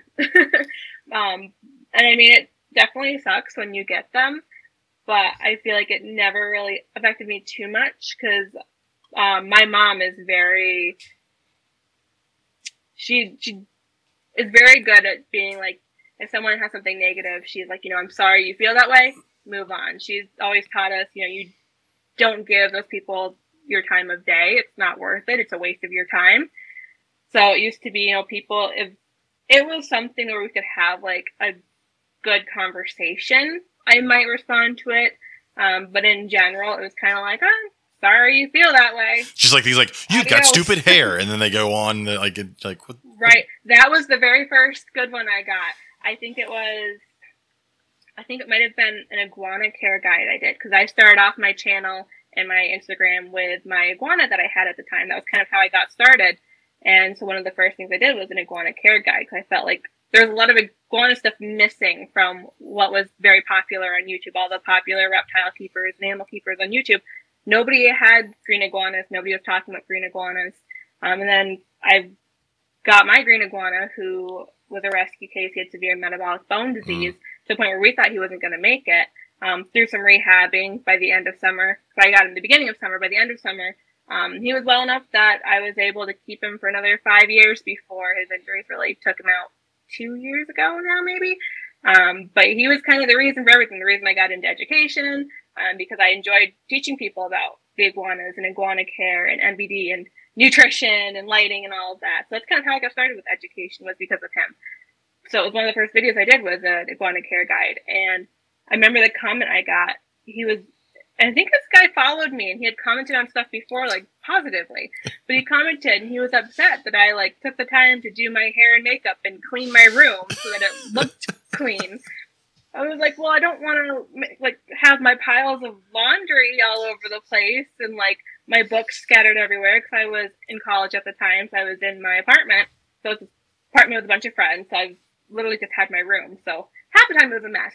But I took the time to clean it up, make it look nice, do my hair and makeup so it didn't look like I just rolled out of bed. And apparently that was very upsetting.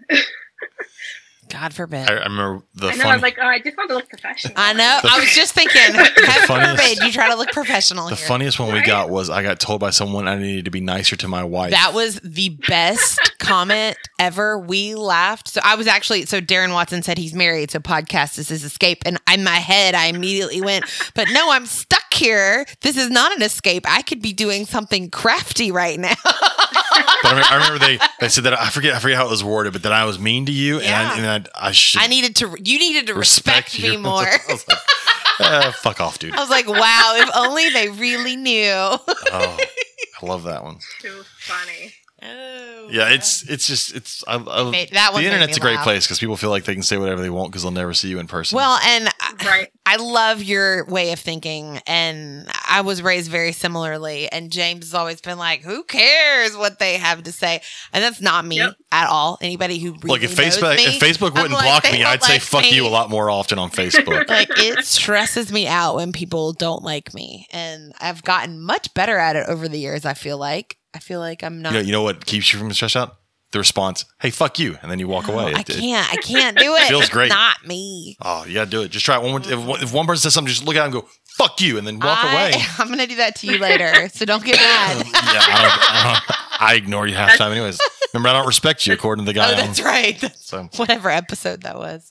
Oh. That'd oh, be very much my boyfriend's mindset. Yeah, but So it's it's- definitely gotten easier too, because I'll just, I'll, if I ever get one, I end up writing it to him. He was like, meh.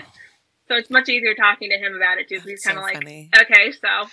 I don't ever read the comments. well, what's great is they're is they're saying something I'm like, yeah, but you took your time to watch or listen to this. Like, right. who's who's really the end of this joke? It's you. I, I you could hit the off. you didn't have to listen Yep. or look. So my new my new response has been thank you for the views or thank you for the engagement, and then I leave it at that. And usually they don't ha- they don't come back after that. That's so Yeah, funny. you can't take the view back. It's already there. Like, yeah. right. It's I'm in the like, "Oh, algorithm." Thanks for the view. Thanks for engaging with my video. It just helps me out.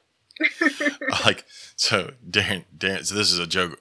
Darren asked did the iguana have plastic plants? That's because uh my chameleon cage back here, this very green chameleon cage, is all plastic plants. And uh, people that have listened to the show for a while know that when I got the chameleon, uh, apparently the chameleon community is full of uh, assholes, and they were all telling me how my chameleon was So going to bad. die because I gave him plastic plants and that I don't like my animal. And I'm like, It was so Oh hostile. oh man, they were angry. It was. That's I've never seen anything that hostile in the reptile community. So There's a couple of Facebook groups that are kind of scary. See, and I don't, I'm not in any of that.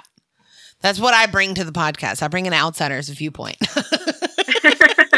I'm in them, but I don't post very often because I see that too much. Where I'm like, I, if I post, I'm opening myself up for those kind of comments. So I'm just Yeah. sit here I mean, and not say anything. I, I'm not gonna lie. The people I got my chameleon from, who told me how to set my cage up because they breed them and they take great care of theirs and they're wonderful, told me that it was an issue with general people Oh, they online. did. They gave me the heads up. So They when I were like, posted a when picture you of my post this picture, my this finished cage, and I said nothing other than, "Hey, I finished my cage." I sat back and waited for the hate hate messages about having plastic plants, which uh, he still has not choked and died on yet. So he's really letting me down. Uh, damn thing hasn't eaten my plastic plants. Gosh darn it. Just, just get him to eat the fucking plants, and then we don't take care of them anymore. no, no, no, no. He's currently staring at me. Actually, it's kind of creepy. he probably ate all his. Look, he's looking in his cricket bowl. That's what it is. He's looking to see if any more are going to climb out. I only had like a handful to give him. He ate so many the other day. Chameleons. So uh, I'm gonna I'm gonna make you pick. What is your favorite animal you have? Currently, at this moment, Yes. oh darn. So I would have said my iguana because I loved caring for him, but I don't have him anymore. So at this moment, I really, really like my jeweled lacerta.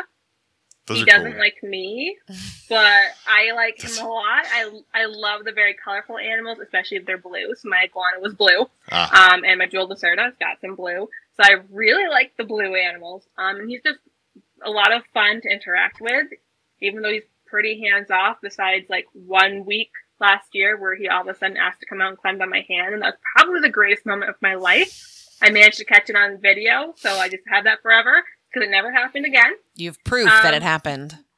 I have proof. I have proof, and it was the best thing ever. So I really like him just because he's so funny to watch and interact with, and he's one of the ones where it's like if you walk in the room, he'll come right over.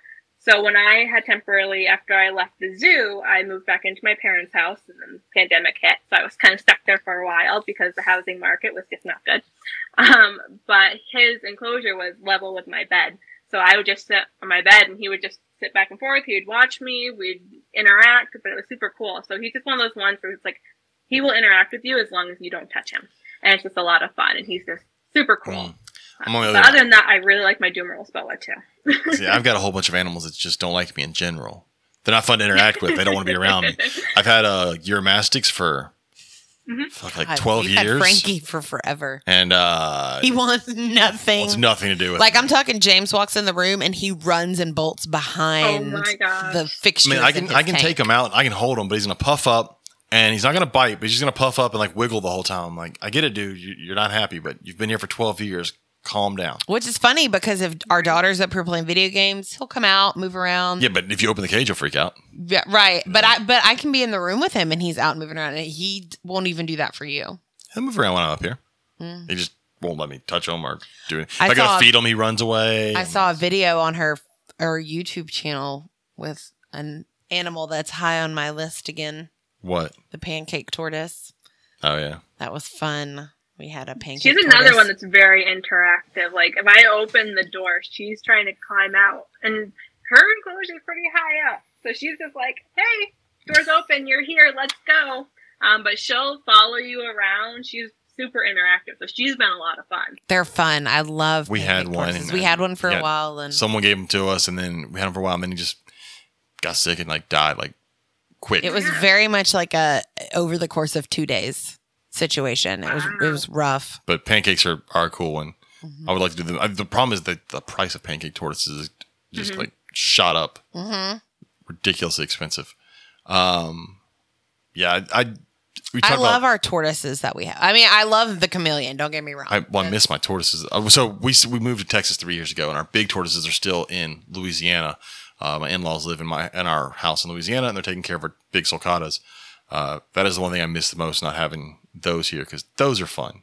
hmm hmm Um, I would love mi- big tortoises. Um, so it's in the future plans. I don't have space for them right now. I'd really love a leopard tortoise. That is like number one on my list. I want a leopard tortoise. We worked. I worked with one at the zoo that I was at, and he was just the absolute best. I like cherry head redfoots. yeah, we have a couple of those. They're we have really a couple of those. Yeah, tortoises have a lot of personality. That's They why. I like- do. hmm But you have a box turtle. Your box turtle. I do have a box turtle in my classroom that was gifted to me, um, and she her They're tank is fun. drying out. By the way, That's good. 'cause so I don't know if maybe it was just because the heat wasn't turned on in Yeah, it the was building the over air the break because nobody was there we soaked it and then we left for the for the the break. break and they turned the heat off. Yeah, but uh, she it looked- she looked it looked perfect today, but she was out and about looking around today, Yeah, she grows pumpkins every year. trying to figure year. out where the kids are. She's a pumpkin farmer. Yeah, my my box turtle, her name is Alice, and my guinea pig Penelope are like the two of like the biggest diva class pets I've ever had because they are so obsessed with the attention that they get. Well, the box is funny because every year Halloween gets part gets pumpkin, and then like a month later, pumpkin plants start growing. She ate the rest of them over the break. She ate all the plants. She ate, so yeah. all the pumpkin plants yeah. are She'll let she'll let them grow up pretty tall, and then she goes and eats them all. The kid, I'm That's like, let's pull them out and we'll grow them. And all the kids are like, no, no, no, leave them in. We want to see what happens. I'm like, I can tell you what's going to happen. They're going to be gone They're when you gonna come back from Christmas. disappear. Darren says gonna be. Darren says he's a fan of the Hermann's tortoises. Those guess are they're cool too. The little and the tortoises- Greeks. Uh, I just got one. Hermans. I always Yep. confuse them Yep. and Russians. They look and Greeks. They all look so. They're all small tan brownish tortoises, and they're cool. hmm But like some of the cooler ones, are the ones you can't get, like the like the with the spider tortoises. Those things are freaking cool. Radiated. Yeah. You can get radiated. They're expensive. Oh, can you? Yeah. Oh. I mean, they're special. I mean, you can get them, but you can't get spiders, Mm-mm. and they're like that big. Is it the? Am I thinking of the like? Is there a star tortoise? You can get There's- I like the Yeah. star tortoise. Okay, that is some- yeah, that is something I'm thinking of. That. That is a tortoise. You are right. Well, no, but I didn't know. Like in my mind, I could see it, but I'm like, is what is that one called again? And I couldn't remember if it was the spider. I think it's the star though. Yeah, and the spiders are the small ones. Mm-hmm. Yeah, no. I forget what zoo we went to the hat on, but it's the itty bitty ones, and they don't get that big. But they're really rare, and you can't have them. that's cool. That's why I want them. Terrapins. I just want a terrapin. I do want to. See, we can't have those down we here. can't have those here. Y'all can't have them up there either, No? though. Oh, that's true. Yeah, I can't either. Yeah, we can't have any of them. I'm like, we can't even. That get, is probably like, the only exception that I would make for an aquatic species. Would be a diamondback terrapin. alligator snapper turtle.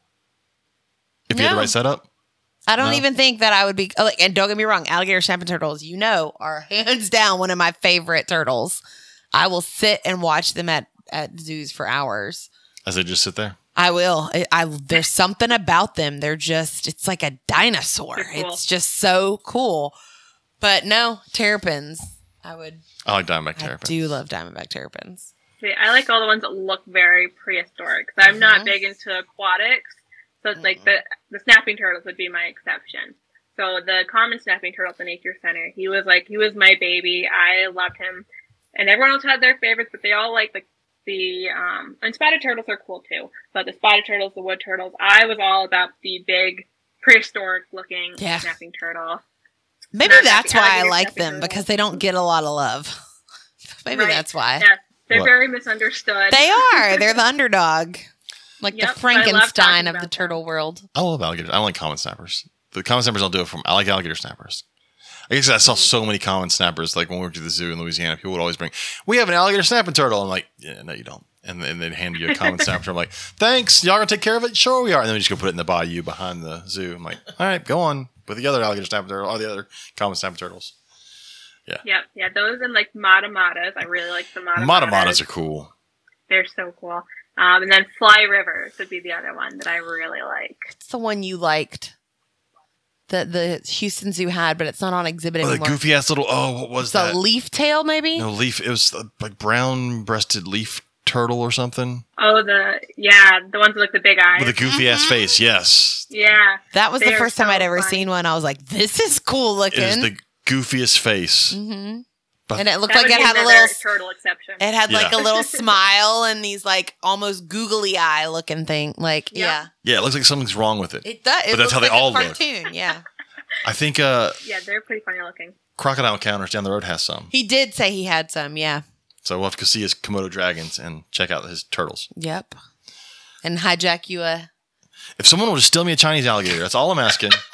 The man's got like 40 something of them there. He won't notice one Chinese alligator missing. I was waiting on you to bring have that up. I, I told you I would get rid of every animal, every reptile I own for one Chinese alligator. You've got to figure out. There's got to be some kind of way you can get one for the classroom. I doubt it. There's got to be some type of. I mean, they are super protected. I know. That would be the one I would let you have too. Freaking love it.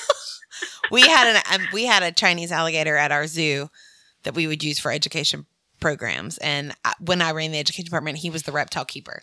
So I always knew that if I needed to use an alligator and I could pull off around a time where he could come do the program with me, I could use the Chinese alligator. And I loved doing That's programs with him. Anyways, That's another thing we can't have up here. No crocodilians. that's crazy because if you, if you cross state lines into Pennsylvania, you can own whatever the hell you want to. I'm pretty sure you can in New Hampshire too. So and that's only like I don't know four or five hours from me. Yeah, your state. I'm pretty sure New Hampshire doesn't have very many laws either. Yeah, your state's not fans of that or guns. Mm-mm. no. Uh, I want to pull up our discussion group. I'll make sure I put it on t- the screen so Chris Eaton doesn't fuss at me when I talk about it. Uh, we've been gone for a while, so a lot of cool things got posted over on discussion group while we were gone. Uh, so let me pull it up real quick, and we can go through these. This first one's really cool. Uh, this is about giant salamanders. I love giant salamanders. These things are really neat. And um, previously thought there would only be three gi- species of giant salamander, two in Asia, and then ours, the hellbender, which is so freaking cool. Uh, but they have found uh, more in Japan. They found a fourth species in Japan of giant salamander. Uh, Wow. So as long as you can keep people in Asia from eating reptiles and amphibians, they have a chance. Very true.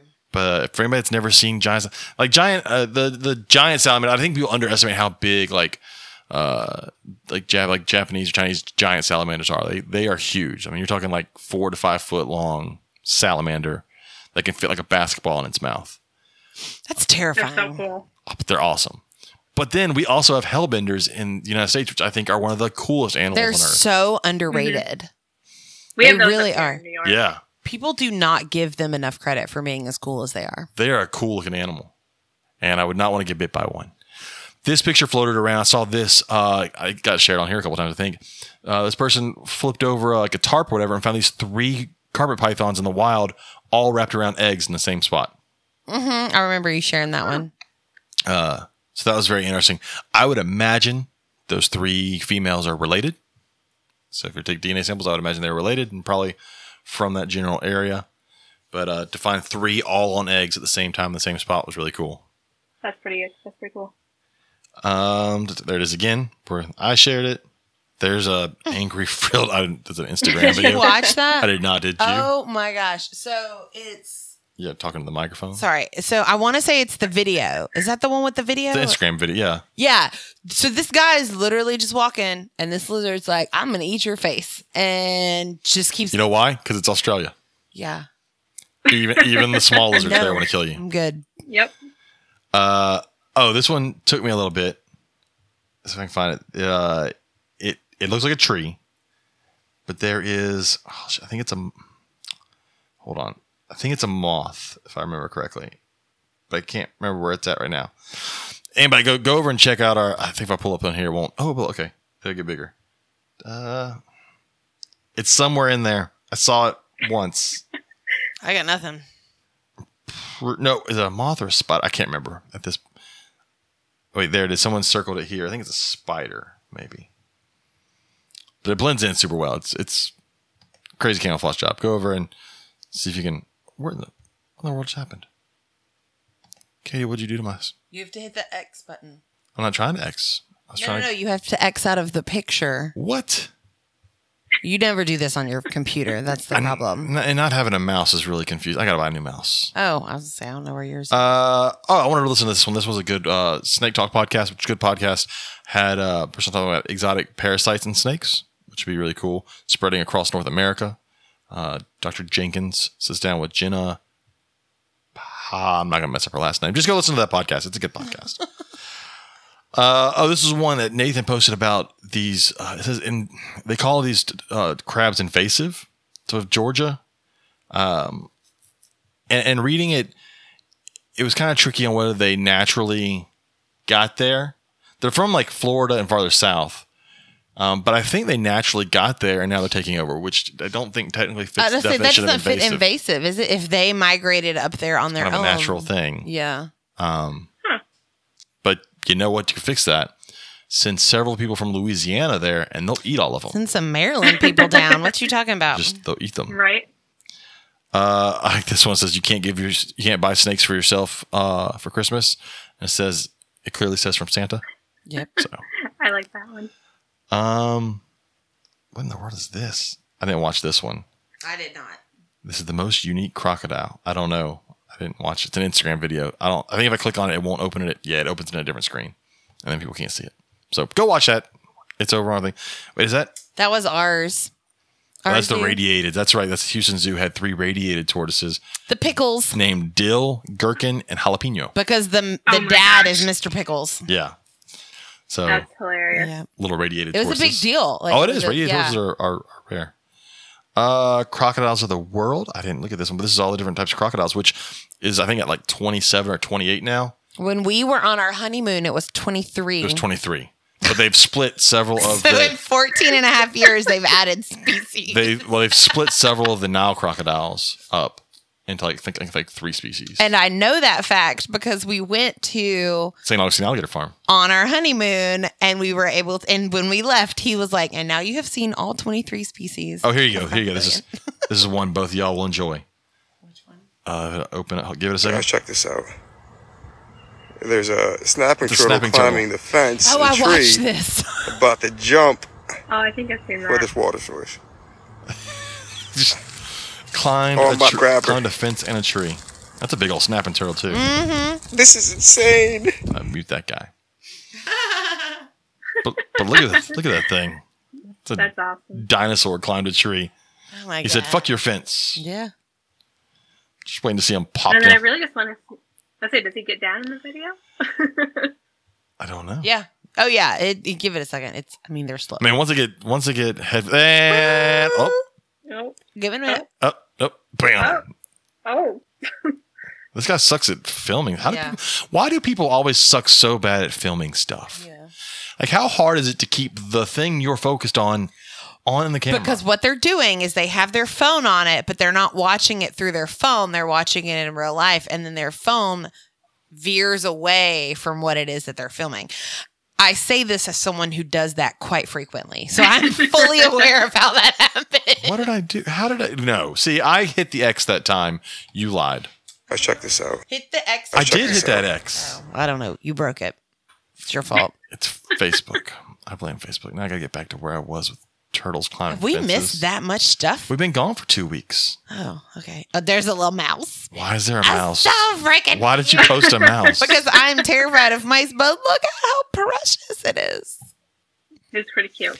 It's actually, and it, the the the article or the rest of it that goes with it. It's a the photographer was like, you know, just trying to catch the big stuff, and along comes this little, and this mouse comes like right up to the lens of his camera and just hangs out for a little bit. And this Oh is my one of the pictures. Probably because he's freezing. He's hoping that guy will warm him up. I know. He's sitting on snow It right looks there. a little chilly. It was just so cute. Uh, photograph an alligator underwater in the wild with snorkeling. Fuck that. Yeah, no, that's a hard Not doing pass it. for me. Not doing it. I love alligators, but they're better in the water than me. Okay, so I've this company here. I think I started following them. Uh, they do a lot of reptile blown glass stuff, and it is like super realistic. This is a giant axolotl they're I can doing. see that. I was I saw the axolotl and I saw the flame and then was like trying to figure out what was they've going on. done like people go follow them. I think it's uh was it Garmezi glass, but it's like super realistic reptile. They do a lot of reptile stuff. Um, I, I got sucked into a wormhole of watching all the reptile videos, and ah, it's amazing. I have to watch more of those. I did see that video, and I love like blown glass ornaments. So Yeah, I saw that, and I was like, "That is so cool." yeah, that, that that's crazy. The amount of just the skill to get it to look so real. Yeah, Uh, being furry doesn't make your pet better than mine.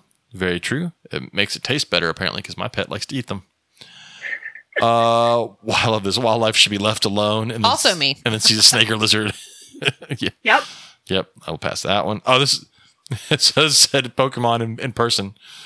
Uh, he got hit with confusion, and now he's just biting himself Yeah. because as much as we love snakes, some of them are just stupid. They really yeah. That mouse is like, I don't know what the hell's going on right now. Look at that, just Just tags himself. Poor thing. stupid snakes. Uh, I think this is AI. I don't think this is real. After looking at the picture, it looks very AI. Yeah. This pied moose. Uh, I mean, I guess it could be, but the picture looks very fake.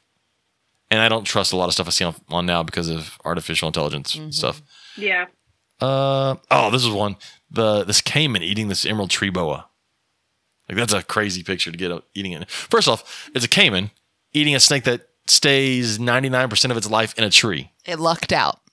That thing came down to move to a The different tree snake and got not so lucky. Uh, wait, this is turn on the sound. Internet is a vast cosmic arena where all types of content can be found. So here I- we are. We have Ricky on the Oh, left and Tracy on the Ozzy-Man. right. Okay, I'm not gonna leave that on because anybody who's never seen Ozzy Man reviews, go go find Ozzy Man online. His um his voiceover of animal stuff is freaking hilarious. I was t- just two frogs eating and then getting mad at each other. Uh, this always pops up videos of the spider tail viper, which is So weird. one of the coolest animals on earth. So weird. I thought it was fake the first time I ever saw Yeah, it. anybody that's ever seen it, go go see video. Go just search videos of spider Have you tail ever viper. seen these? I have never even heard of those. Okay, so it, I thought there was a spider in this exhibit with this snake. That's its actual. Yeah, its tail, has like like legs and a head, and it will That's move it like it's crazy. walking. It And uses it to lure there's a and video. distract things. There's a video of one in the wild doing that, and a bird comes in to eat it, and it strikes it in mid-flight. yeah, when it comes in to eat it. it's. Oh my I didn't God. think it was real the first time I saw it. and Spider James tail was like, vipers, they're no, cool. check out all this. Uh, this I'm one, not going down a rabbit hole. that is our our podcast page. We're The already- discussion group is good for that. have more than 100 ball pythons at home. Stop. And this is no, but these have. Yeah, no, you don't need ball pythons at all. Just just don't get them. Don't get ball pythons. I'm, I'm saving everybody the the heartache. Uh, this this one Travis posted, which was fitting for our hobby. It says, you know, I used to like this hobby, but shoot, seems like everybody's got a rock collection. And it's just cavemen. Take a ball python. Yeah, he said ball python. It's big. but uh, that was from Travis. Um, oh, Jason Creekmore, who's also commenting on stuff, said he had a lady that told him yesterday that she saw a Black Panther in front of Royal Virginia. Oh, First thing I thought of was this podcast because we talk about it all the time because they're not a real thing. And he chuckled and walked away, and she looked as dumbfounded like he didn't believe her or something. Yeah, because they're not real, crazy lady. so it's just thing as a Black Panther. Uh, someone with a dumb haircut. We're gonna skip past that. That's my dad posted that one. So What? I Did you look at it? no. Look at the haircut. God, that's so stupid. Yeah. All right, it happened. look, look. I'm gonna hit this X. See, there's an X here. I'm gonna hit it. Oh, it worked that time. Son of a bitch. it did not work earlier. I think you hit the wrong thing, friend. Well, we're done sharing that one. So I got uh I get the weekly emails from Reptiles magazine and Yeah. there's articles and things like that. I always get them on Wednesday. So when we film on Tuesday, I can never bring them up and talk about it cuz I always forget by the next week. Uh, but the one this week had some really cool information. It had Western banded gecko information. In Those are cool. And pine That's like our own Western banded, like our own small version of leopard geckos. Right. Yeah. This exact. It looks like a leopard or a fat-tailed gecko. The They're kinda head's shaped a little different. Yeah. The head is kind of like got a pointier nose, like an anole, which I thought was kind of cool. There's also some really cool pine snake hair and natural history um, on different, which is one of the largest non-venomous snakes in the United States. Yeah. Talk into the microphone. So sorry. It's only been a hundred and I however know, many I know. episodes. Uh, there's an article. I haven't read this one yet, um, but it's about how some some people were climbing a tree to save an eastern indigo snake. Uh, but the picture, Were they were they climbing it to save it, or Were they did they get- want the eastern indigo snake? yeah, I'm not really Right. 100 percent sure some there. Questions. yeah. Uh, there are some new lizard species that were discovered in southern China and northern Vietnam. And the Phoenix Herpetological Society Sanctuary has announced that six mugger crocs and six gharials are now part of their captive breeding program at the sanctuary. that's cool. Um, so I thought that was pretty cool. That seemed like a, a pretty big deal. Gharials are just so Weird. So bizarre looking, but it's so But they're it- so cool. It's very pre. They're very prehistoric. It's just like they're this it doesn't look real. there's this massive crocodilian that eats fish. yeah. Like you look at them, they look like they're scary and threatening, but I'm like, in reality, they eat fish. They're not taking down deer or people, just eating fish with their weird ass mouth. Yeah, it's crazy. But they get huge. yeah, it's pretty pretty cool. You know who I They're really so neat. I need to talk the you know that sulcata. Have you ever seen the sulcata place out in Arizona? You know the one I'm talking about. So have you ever seen that? Where I forget what it's called, but like you'll find videos online of the people go out there visit, and they've got just like crap tons of massive sulcatas. I've never heard of, of I don't this. think so. I can't remember what it's called. I know sure. somebody listening right now is like and yelling at me at what They're yelling is. in the car. Yeah. This is what it is. Send us a message if you're that person that I, uh, knows what it is. I've we always could wanted- Google it. I've always but wanted to that talk to folks requires, to take care of giant sulcatas because I take care of medium sized big doesn't. God, they suck. I love them. God, they are. They're just such a horrible They're pet. they're divas. Mm-hmm. So you've done education programs, you've talked to people, and and, and don't give me the politically correct answer to this because everyone Okay. does. You have to agree there are such things as stupid questions, right? Yes. Okay, because people all the time goes, "There's no such thing as a dumb like, question." my, I'm like, "No, my there- potential customers could be watching this. I don't want to answer this question. it's fine. You can ask I your saw dumb that question." General no. I understand that face. I guess there could be some. Some questions. I give him that face quite frequently. some questions you could ask, you're like, God, that's a dumb question. Like I tell teenagers all the time, the last questions in class. Like for me, a lot of times though, it's they'll ask a question of something that I just answered. I'm like, yeah, it's a dumb question. So there's a see. That's so what I I was was thinking. I was actually just about to tell you. There's a difference between a dumb question and ask and repetitive questioning because that's another thing that I do with our programs is if I remind them listen to the other questions don't ask it if we've already answered it because we're not going to answer it a second time um But I also like when thing when people ask if like reptiles if, if they have babies, and they're not asking live birth eggs. They're not asking. They're simply asking if they have babies, and I'm like, that's a dumb question. Just because I don't know that I've ever had anyone ask I have, and I'm like, they obviously have to because I'm I'm holding, You're holding one, another one they're not clones and it wasn't the only one on Earth. It didn't just poof into existence. I feel like it's a dumb question, but just sometimes like especially like they're paying you to be there, so you can't be a jerk to them. And so you have to like put a smile on your face and then answer the dumb question. And then inside you've got to be, God, that's such a dumb question. I uh Yep. just wish I wrote down all of mine. examples. The main, the main thing that came to mind was like the repeat ones, but like they'll ask it slightly different, but for like the same answer. Yeah. And I'm like, we just talked about that, like it's back to back too. Um, but also the ones that will like, it's usually just a kid being like a smart ass of some sort when they're asking questions about like handling or touching the animal, but it's like something totally stupid. Like, well, why can't we touch it in the face? Why can't we poke it in the nose? Why can't we boop the snoot? And I'm like, Oh, there's no boop in the snoots. We don't do that here. I always hate when I uh, do educational stuff and I have like stuff in tanks, and then you'll look up and a kid just hanging on the glass. I'm like, stop, stop. And like you're like, there's a parent standing next to them, not correcting them. Like, oh, great, now I've got to be the parent here, and uh, and teach them like, hey, you wouldn't want me to come up and just bang on your head. Don't bang on this glass tank. Uh, yep. I used to in the back Yep. be in the back, like when I worked at the zoo in the back of the snake area, and you just hear some of the dumbest stuff coming through there of people walking through a snake house. and it was usually the adults, like like kids ask kid questions, but you'd hear adults tell a kid an answer mm-hmm. that was so blatantly wrong. And you're like, how are you in charge of another living mm-hmm. thing and going around and saying stuff like that? Uh, they used to drive me nuts. And then the big one Yep, drove me I've nuts. gotten those sometimes. Well, like, it's gotta be weird. Like you expect it from a kid, but when a parent asks you a question, you're like, "Oh, I really can't. I gotta like hide it on my face that I think you're a moron."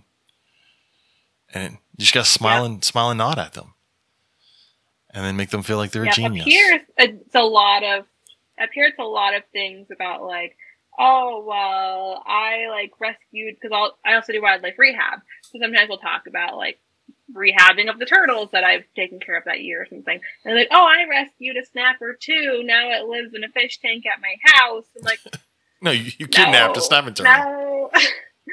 yep, yep. So I get that a lot, and that's usually the adults. The kids, I can usually, if they bring it up, I'm like, oh yeah, and like you're planning to like let it go, right? Or like, hey, you should probably call like a rehabber. So usually, like I'll segue into why wildlife rehabbers are important and like what you should do if you find an animal that you think might be injured, Um, because the kids don't know. So then they do know going forward, um, and I make sure they know that you know I'm licensed and the director at the nature center was licensed. So I was like, hey, like, so if you find a turtle that you think needs help, what are you going to do? They're like, well, we're going to call you. And I'm like, good, good. You took that away. Good. Now you can go home. You tell your parents that. Um, but yeah, it's a lot of times it's the adults because I mean, New York State, I feel like they're not very upfront with, you know, you can't own native wildlife. It's illegal. If you work with animals, you know that, but the general public doesn't know that. The when problem- they come in and they're like, "Oh yeah, we have this painted turtle," and I'm like, Ugh. The problem is you'll say that to someone, it's illegal. Yeah, well, we- we've always done it.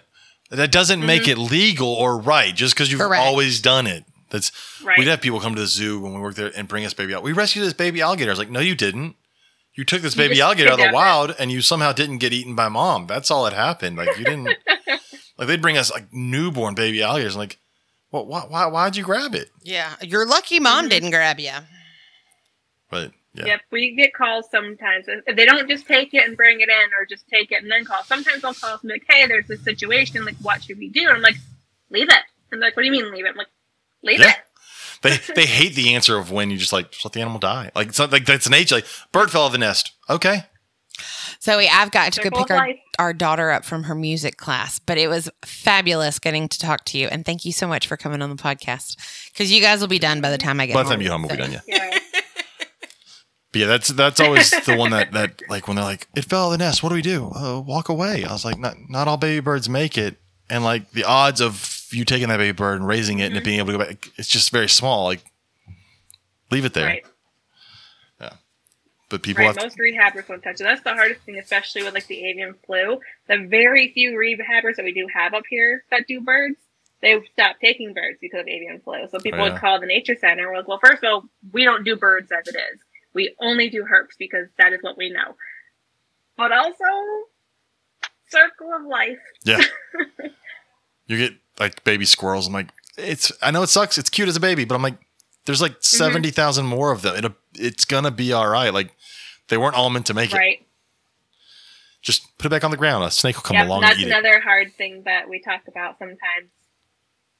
Yep, that's another hard topic sometimes. We're like, well, you could save the squirrel, but it's not like there aren't a million other squirrels. Are you going to use your resources to save that one squirrel or save those resources for like a wood turtle or a Blanding's turtle. we got a lot Yeah. of Blanding's turtles this year. Well, like that squirrel could be Yeah, food people don't s- always like that answer. well, the squirrel could be food for something else, which will save that something else, and that's how it's supposed to work. Like that's, but everybody wants to save every. They always want to Yeah. save everything as long as it's cute and cuddly. I'm Like the moment you're like, "Hey, look at this snake that needs," nah, we can just let it die. that was the last one we got during. I think it was on Thanksgiving. The director of the nature center was on duty, so she went in to check on everybody. Took her dog for a walk on the trails and found a garter snake curled up on the trail. And it was really cold that day, and it looked like he had just recently eaten, and he wasn't really moving. So she's like, well, you know, bring him back to the center, warm him up, and either he's going to make it and we overwinter him, or he's not going to make it. But at least we gave him a chance. So she brought him back, and he warmed up, he digested, he pooped, and so now he's just being overwintered, but he's in great shape. And so he's able to be released in the spring. And she had posted that on Facebook, on the Nature Center's Facebook page, to be like, hey, like, meet this new rehab animal. This is what you should do. This is the scenario, blah, blah, blah. Um, so now he's with rehabbers and he'll be released in the spring. And someone got so mad because they were like, well, you just messed with the, with nature out there. He could have been food for somebody, blah, blah, blah. And we're like, but it's, if we find an animal that we can save, like, we're Yeah. going to do our best to save it. But if that's a bunny, that person's not saying that. right. They're like, hey, like, hey, you need to save every bunny and every squirrel. Yeah, save all They're the like, bunnies. Why can't we? Why can't we save the garter snake? I'm like, either he's gonna make it or he's not. But either way, we don't get a whole lot of snakes in rehab, so it also gives us the chance to practice rehabbing one that isn't in critical condition. Yeah. So it kind of gives you more experience so that when we get a more critical condition, we're more prepared. 'Cause we've got some um, rehabbers that are more newly re- uh, licensed. So where my boss and I have done most of it, we've got some some newer ones that need to get their feet wet. So that's a really good way to do it because the snake just needs to be provided for over winter. He doesn't need a whole lot of he doesn't need medication or anything. Um, so it's a good way for the other rehabbers to gain experience. So we're like, well, either he's going to make it or he's not. He's either good for experience or he doesn't make it, and we tried. Yeah. That's uh I tried to rehab a um so when I worked at the zoo, we'd always get like uh, baby possums and squirrels and everything all the time. Mm-hmm. Uh, and because I was the reptile guy, they were never like, "Hey, do you want to take it home and try to to, to save it?" Right. Because I'm like, so finally I was like, why, why don't I ever get offered any of these? Like, well, we figured you wouldn't want to save them. I'm like, I'd still like to try. Like, let me. so they gave me a baby possum, and like it was going great. I think it was awesome. It would eat bananas, and I loved it. And then it died. And They're like, oh yeah, that happens a lot. I was like, y'all could have given me a fucking heads up that these things die all the time. Right. Like, Thanks for the warning. y'all didn't let me know that it would just like even if you do everything right, it may just die. I was like, I I kind of grew attached to this thing, and no one told me it was gonna die on me just randomly. Yeah, I love opossums. That was one thing I really loved when I worked in the zoo field. So I was always, you know, into reptiles. I wasn't really a mammal person. Um, I also really like birds of prey. But what surprised me was like the possums. I really liked the possum. Um, so when I came back to the nature center as head of animal care, I kept telling my boss, like, we really need a possum. At our facility, because of the way we're funded, we weren't allowed to have any mammals or birds or anything. It was Yeah. just strictly reptiles and fish. But I was like, we should get a possum. And she was like, they only live like two years. I'm like, but we should get a possum. She's like, no, because what's going to happen is you're going to fall in love with it. You're going to get attached. It's going to die. You're going to be sad, and then you're going to beg me for another one. Like, well, yeah, that's how keeping possums Yeah, then you then you get another possum. Does Right, exactly. Like you're telling me there aren't uh, like non-releasable rehabs that we can't like work in. I'm sure there's plenty. we ended up getting a a leucistic, a wild leucistic female in um, that had awesome. had babies. Uh, that is a scary thing to have screaming at you. Is this giant looks like a giant white lab rat just screaming at you when you Mm-hmm. come near it? But Yeah, oh my gosh, I can imagine. We had two years ago um, an albino porcupine that came in, which was Oh, that's cool. super cool. Um, she ended up having a leg amputated, so now she lives at a um, like a wildlife center a couple hours away because their animal care director is really good friends with the nature center director. So it was kind of like our director went and picked it up, and then one of their people brought it down to um, Cornell where it could have surgery, and then it went back to live with them. So they've got the albino porcupine, but that it was super cool. She's really small, really cute, but it's just weird to see an albino one. yeah, especially when, like, when you're in like the reptile world and like morphs. Look at all the morphs, and then you see like wild Right. ones, and I'm like, it's so weird to see it happen in the wild. I'm like that porcupine. That it's a morph. It's an albino morph. How cool is that? We could breed this and make tons of. Mo- oh wait, that's not how this works with everything. Right.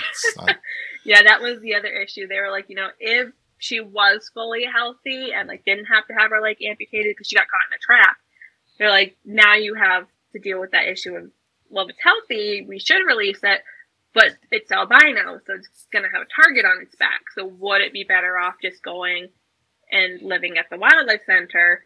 But she ended up having to have her leg amputated, so she couldn't be released anyway. Oh. But there's kind of that toss up where they're like, people now know she exists, they're going to be looking for her because there's a lot of issues of who was going to go pick her up. Yeah. Um, luckily, the farm that had her called us at the nature center so we could go get her. But there was some debate amongst local people and different rehabbers about who would go get her, who would do right by her. Um, but I think the right choice was made, and her going to that wildlife center was the best thing for her. Just everybody wanted to have a, a solid white porcupine. Right? It's like all the rehabbers were like, "Well, I want it. Well, I want. It. Why does this person get to have it?" I'm like, well, this one gets to have it because it can then go back to her and have a great life at the wild center where it can like be well cared for. I can't imagine. Have North- all the staff on duty. and I can't imagine North American porcupines are fun to try to hold. Like, like their their quills suck. Yeah, I've only ever worked with one, and he did not like me. It was the one in the education department, and he only liked a couple people. Um, it was the ones that helped raise him from a baby, so he was very comfortable with them. I think I only took him on a program once, and the docent I had with me liked him and had worked with him quite a bit. So she was kind of in charge of him, and I was in charge of everything else. But it, he was a little grumpy that day, so it got to the point where he he needed to be done for the day. And she was yelling at me. She's like, "Can you help me get him in the crate?" And I'm like, "Oh, okay." So I'm like, I put my little bird away, and I'm like, "All right, how are we doing this?" We're just throwing like bananas and apples into the crate, hoping he climbs back in, which he did. But it was stressful working with him. So I was like, "That is the last time I take him anywhere without another like full time person that can manage him." Well, I, oh, oh no, It's not even like like African porcupines where the quills just poke at you. Like if they get you mm-hmm. with one, it's in you. Like they've got little hooks on the end of them, and it's yeah, it just doesn't seem Yeah. pleasant at all. Nope. The first when I did training with him, I got to snuggle with him, which was super cool. So he loves bananas. If you had a banana, he would climb on your lap and just sit with you, and that was awesome. But I remember thinking, oh my gosh, like, what happens if he decides he doesn't want this banana or he doesn't like me? I say Like, the moment that he's like, I don't like this, then turns around and just stabs you, and then you're stuck with all Right. these quills. Right. But that didn't happen, so it was a good experience. It was a lot of fun. But after that, they're like, okay, now you can take him. Like this program that we do every year, this event, they want all native wildlife, so you have to bring the porcupine with you. And I was like, do I have to? And they're like, yeah, we're sending a good docent with you. She's very familiar with working with him. She can manage him. All right. And then he wasn't having it. He was having a grumpy day. So I was like, great. Of course he is. Well, that's something I'm sure you doing what you do. You have to have a large variety of animals because animals do have bad days. Especially, you have Yep. to have several snakes of the same kind of care level or at least experience because they're going to have to. If you're doing say four or five programs in a day, you know they get tired. Um, my worst was that I ever had was I had a, a big seven foot red tail who was doing great all day, but it was like the sixth presentation and it was and I would let kids come by and like two hands down, two fingers down the back of her, and I had her head, and I felt something prick my elbow. I'm like, man, what was that? And I looked down and I'm bleeding. And I realized, oh, she just reached over and like bit and let go, and I was like, okay, Yep. she's done. Uh, she Yep. She was like, hey. yeah, there was there was no bite out of like anger. It was just like, hey, here's a warning bite of you need to put me up now. I was like, all right, well, we're gonna put her up before this ends horribly. Yeah, those are some things. Those going back to like the negative comments online. Those are some of the other ones I get where they're like, "Hey, like you shouldn't have this many. Don't promote this many." So I always try if I'm talking about a relative number or showing my animals, I try to always mention like, "Hey, I'm I also do this for a living. Like I have a business. I have to have a variety. Yeah, I can't have just a couple animals. So I need to make sure that they can all have their days off, that I have backups. If someone's having a bad day, I bring a couple extra. That way, if I get to a program and someone's like not feeling it, I can be like, oh, that's okay because I brought this other animal that I can use instead. So I always try to be like, hey, like I have this many animals because it's what I do. Like there is a purpose to this. It isn't me just wanting a million animals and like spending my days doing nothing but cleaning tanks because it's like the best thing in the world. it's a lot of work. I'm like, but there is a purpose to it. I there is a reason besides showing them off online. I don't just have this money to show off online. Like it is a job. It is my business. There is a purpose to it. Yeah, well, because we reference on here, a lot of people when they get into reptiles get into what we always refer to as the uh, the Noah's Ark syndrome, where they want to get something of everything. Uh, yep. But that's a different case because you know normally it's Noah's Ark, and then they either get out of it or they they focus on something, right? But yours is I got to have a lot of this because it's an actual job. Like you've got to have them. Whereas And it's gotta be tricky being on YouTube because you know there was a there was a whole thing for us for a while with YouTubers where it was people getting new animals all the time because they had to make a video. Yep. And so you just saw them getting a new animal all the time to make a video, not because they're actually doing education programs as a career. Yeah. Yeah, so I was very aware when I started getting into the reptiles. I had already been watching a couple different people, um, just from trying to do research on like different animals and what I might like. And originally, like most people, I started off thinking, hey, I might want like a leopard gecko or a bearded dragon. And those are things that most people have. So that's how I was able to find kind of all these channels because everyone's done videos on these animals Yeah. because everybody has them. Um, so that's kind of when I was noticing that people were like, oh, hey, new animal. Oh, hey, new animal. And then people started to talk about that. So I kind of had a mental note when I got into starting my channel. I was like, I don't want to be that person. I don't want to constantly be like, hey, new animal. Hey, new animal. So when I first started, there was like a couple months, a period of time where I did start to get animals a little more quicker, but that wasn't so much me wanting to show them off online. It was more of that sense of freedom because I lived off campus. I didn't live with my parents. I was a graduating senior. So it was kind of like, hey, I can go to Reptile Expo and I can actually get things now. Where before I always were like with my parents on my way like back home for the summer. So I could never get anything. So it was kind of like that sense of freedom where like I could go to Reptile Expo and be like, oh my gosh, like I can get whatever I want. So that lasted for like that half a semester, and then I had a couple that I say were rescues. They weren't rescues. Um, You was- bought them. I saw. I bought them. Yeah. I saw they were in bad condition, and I was like, you know what? I have the money to take them to the vet, so I'm gonna get them and take them to the vet. Looking back now, I'm like, that was stupid. See, at least you know that because that drives me nuts. Right. People are like, I rescued this. I'm like, you didn't rescue anybody if you paid for it. Like, Right. So looking back now, I'm like, I learned, but I definitely was one of those people because, you know, you get into the hobby, you don't know any better, and you're Yeah. like, you know what? I'm going to save this animal. I'm going to buy it and I'm going to take it to the vet so it has a chance at life. And so I was out hundreds of dollars and ended up dying anyway. And that's kind of when it stopped. And I was like, oh, okay. Like, I, I can't do this. We're not doing this. Yeah. So from there, it kind of started to slow down a little bit. But that was also about the time once I graduated and I was looking for jobs. And I was like, I did my first program at the Nature Center with the couple of animals that I had. And I was like, I really like this. So it's kind of when I started to set my sights on wanting to have my own business. So from there, it was like a, it was a steady progression. So I knew that I'd have to have a variety. Um, but I was also moving into my apartment where my landlords were kind of like, we're okay with what you have now. Not sure we want you to get more. Of course, I got a couple more, but it was only a couple. And it, it was mostly when I was moving out to come home. Because I knew that's when I was like, okay, I'm moving home. We're starting this business. So I ended up getting a couple before moving home. But from there, it was kind of steady. But I definitely kind of had that where I first got into it. And I was like, animal, animal, animal, animal. Um, but I think there's only like five animals. so it definitely could have been a lot worse. I think it was like five. And then I was like, okay, we're done. so I'm assuming because of the variety and because of what you do and because time wise, I'm assuming you don't really breed anything. no, no, that's never really been an interest of mine. Um, Wait, a lot so you can own reptiles and not breed them? right? That's I get that question a lot too at programs. They're like, "Well, do you breed them?" And I'm like, "No, nope." Like, I don't have the time. But also, a majority of my animals are rehomes. Um, either they came from Craigslist nowadays because more people know me, especially locally. Um, because I do a lot, so a lot of people know me either from the Yeah. rink, the nature center, whatever. So a lot of people know me now, and they know that I'm kind of like the weird reptile girl of the town.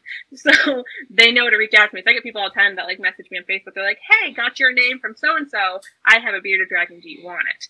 Usually, I'm like, "No, I don't want more bearded dragons." But a lot of that stuff happens, or like I'll get an animal from somebody, and then I'll just like I'll send them an update on it a couple months later, and they're like, "Hey, like we really like the setup. We like the care you're providing. Like, do you want this other animal we have?" So that's how I got a lot of my geckos. I got my fat-tailed geckos, and then a couple months later, I was like, "Hey, like, forgot you wanted an update. Here's an update. Here's the new enclosure like I made for them." And she's like, "That's awesome. Do you want a gargoyle gecko?" Sure, I'll take your gargoyle gecko. So yeah, like a lot of my animals either come from like rehoming situations or um, maybe rescues or whatnot. So they're not animals I would want to breed anyway because I don't know their history. Some of them have different medical conditions. Um, so I just I don't really have good animals for breeding. But also I like to have like one of each species. I don't really want Yeah. more than one because it takes up space and then I can't have more of a variety. So there's very few animals I have multiple of. It's pretty much my fat-tailed geckos and my ball pythons that I have multiple of because those are the ones that I tend to use more when I'm letting the public interact with animals or letting kids handle. Um, so those are the ones that I have more of just because if one is shedding or not feeling it that day, I have others that I can fall back on. But those are pretty much the only animals I have multiples of. Everything else I have like one of each. So, do you go to reptile shows or anything up there on a regular basis? Um, I do. I did more in college because most of the shows are down that way where I went to school. Um, we don't really have a whole bunch up here, although more are starting to pop up in the last year or two to the point where some of the bigger ones that I would normally go to aren't happening anymore because there's so many little ones popping up. Um, but this past year is actually the first year that I vended because I, on top of my education stuff, I have an Etsy, so I kind of my artsy side of things because that was the other thing I did in school was graphic design. Um, so it's kind of my, my artsy outlet, but a way to also use that major since I went into debt to get that major. So I got to use it somehow. Um, so I, for the first time, finally, after all these years, uh, started vending in person now that I've got like all the business licenses and whatnot, which was a lot of fun. So I did a lot of expos this fall vending. So I'm excited for spring to keep going, but definitely gave me an excuse to go to those expos.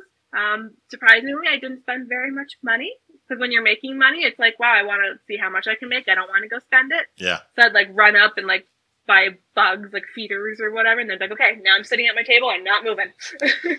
And y'all have one day shows up there, right? Mm-hmm. Yeah, we don't. I don't think we have any that are multiple day. I think all of them are two days, like ten to four, maybe nine to four. But that's pretty much it. Yeah, all of ours down here are two day. I couldn't imagine a one day show. Yeah, it was crazy when I went to Tinley a couple years ago Oh, to meet up with some friends.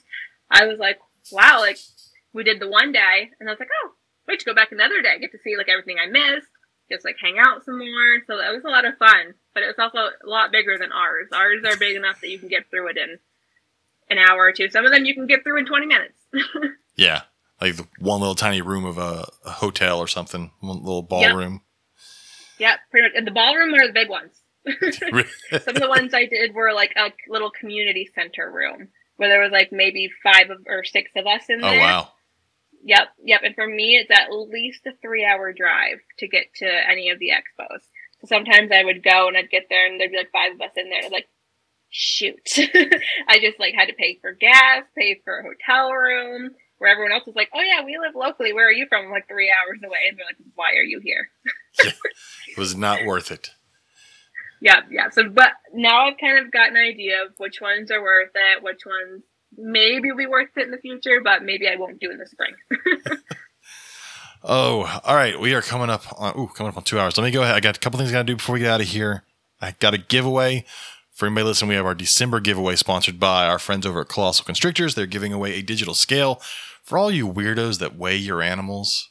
Uh, I'm talking to you ball python people because none of the rest of us weigh anything.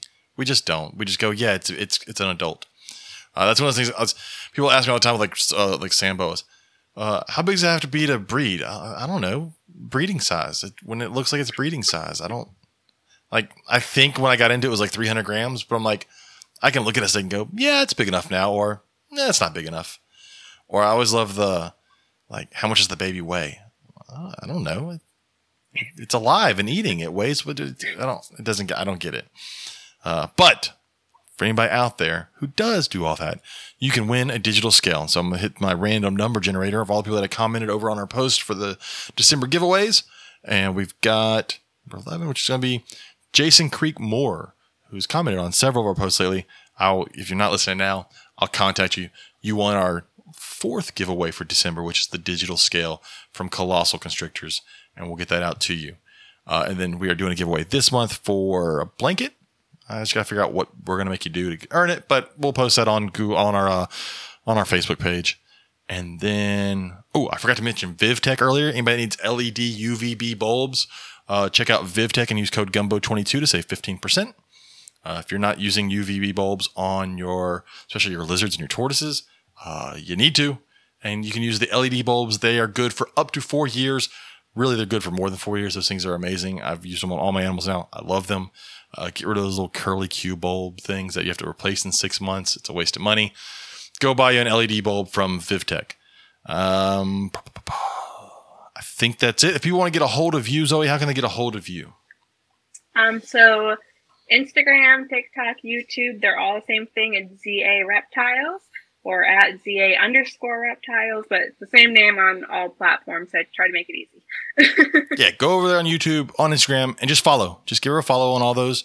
Um, and I got to go watch the one on the Calabar's burrowing boas. I always say boas. I know you said pythons, and a lot of people do, but uh, and they're technically boas. They're technically a boa, and, and I like Yep. boas. I like boas better than pythons, so I make sure I Calabar's burrowing boas. But uh, also just weird ass snake that doesn't really fit into any other category, so we're going to call him a boa until one day someone classifies it as something else. Yep. Um, thank you everyone for listening. Zowie, hang around for a second. Uh, we'll be back next week with uh, somebody. I haven't figured it out yet, but I'll have somebody at some point next week. And then, uh, let's see, was it the, the 30th? The 30th is our 200th episode. Uh, if anybody listening, give me ideas who you want on. We're going to have several people on from previous episodes. We're going to try and get several people to call in here or there. Uh, if there's anybody from the last, at that point, 199 episodes that you want to see back on, uh, shoot us a message. Let us know which one of our guests over the 199 episodes you want to see. You can go check out our website at thereptilegumbo.podcast.com, which has a breakdown of every episode and who was on every episode if you want to try to remember who it was. Uh, thanks to our buddy Nathan, who has done our entire website because he's amazing. Um, other than that, we'll be back next week. Zowie, thank y'all. Thank you everybody for watching Thank you. and good night.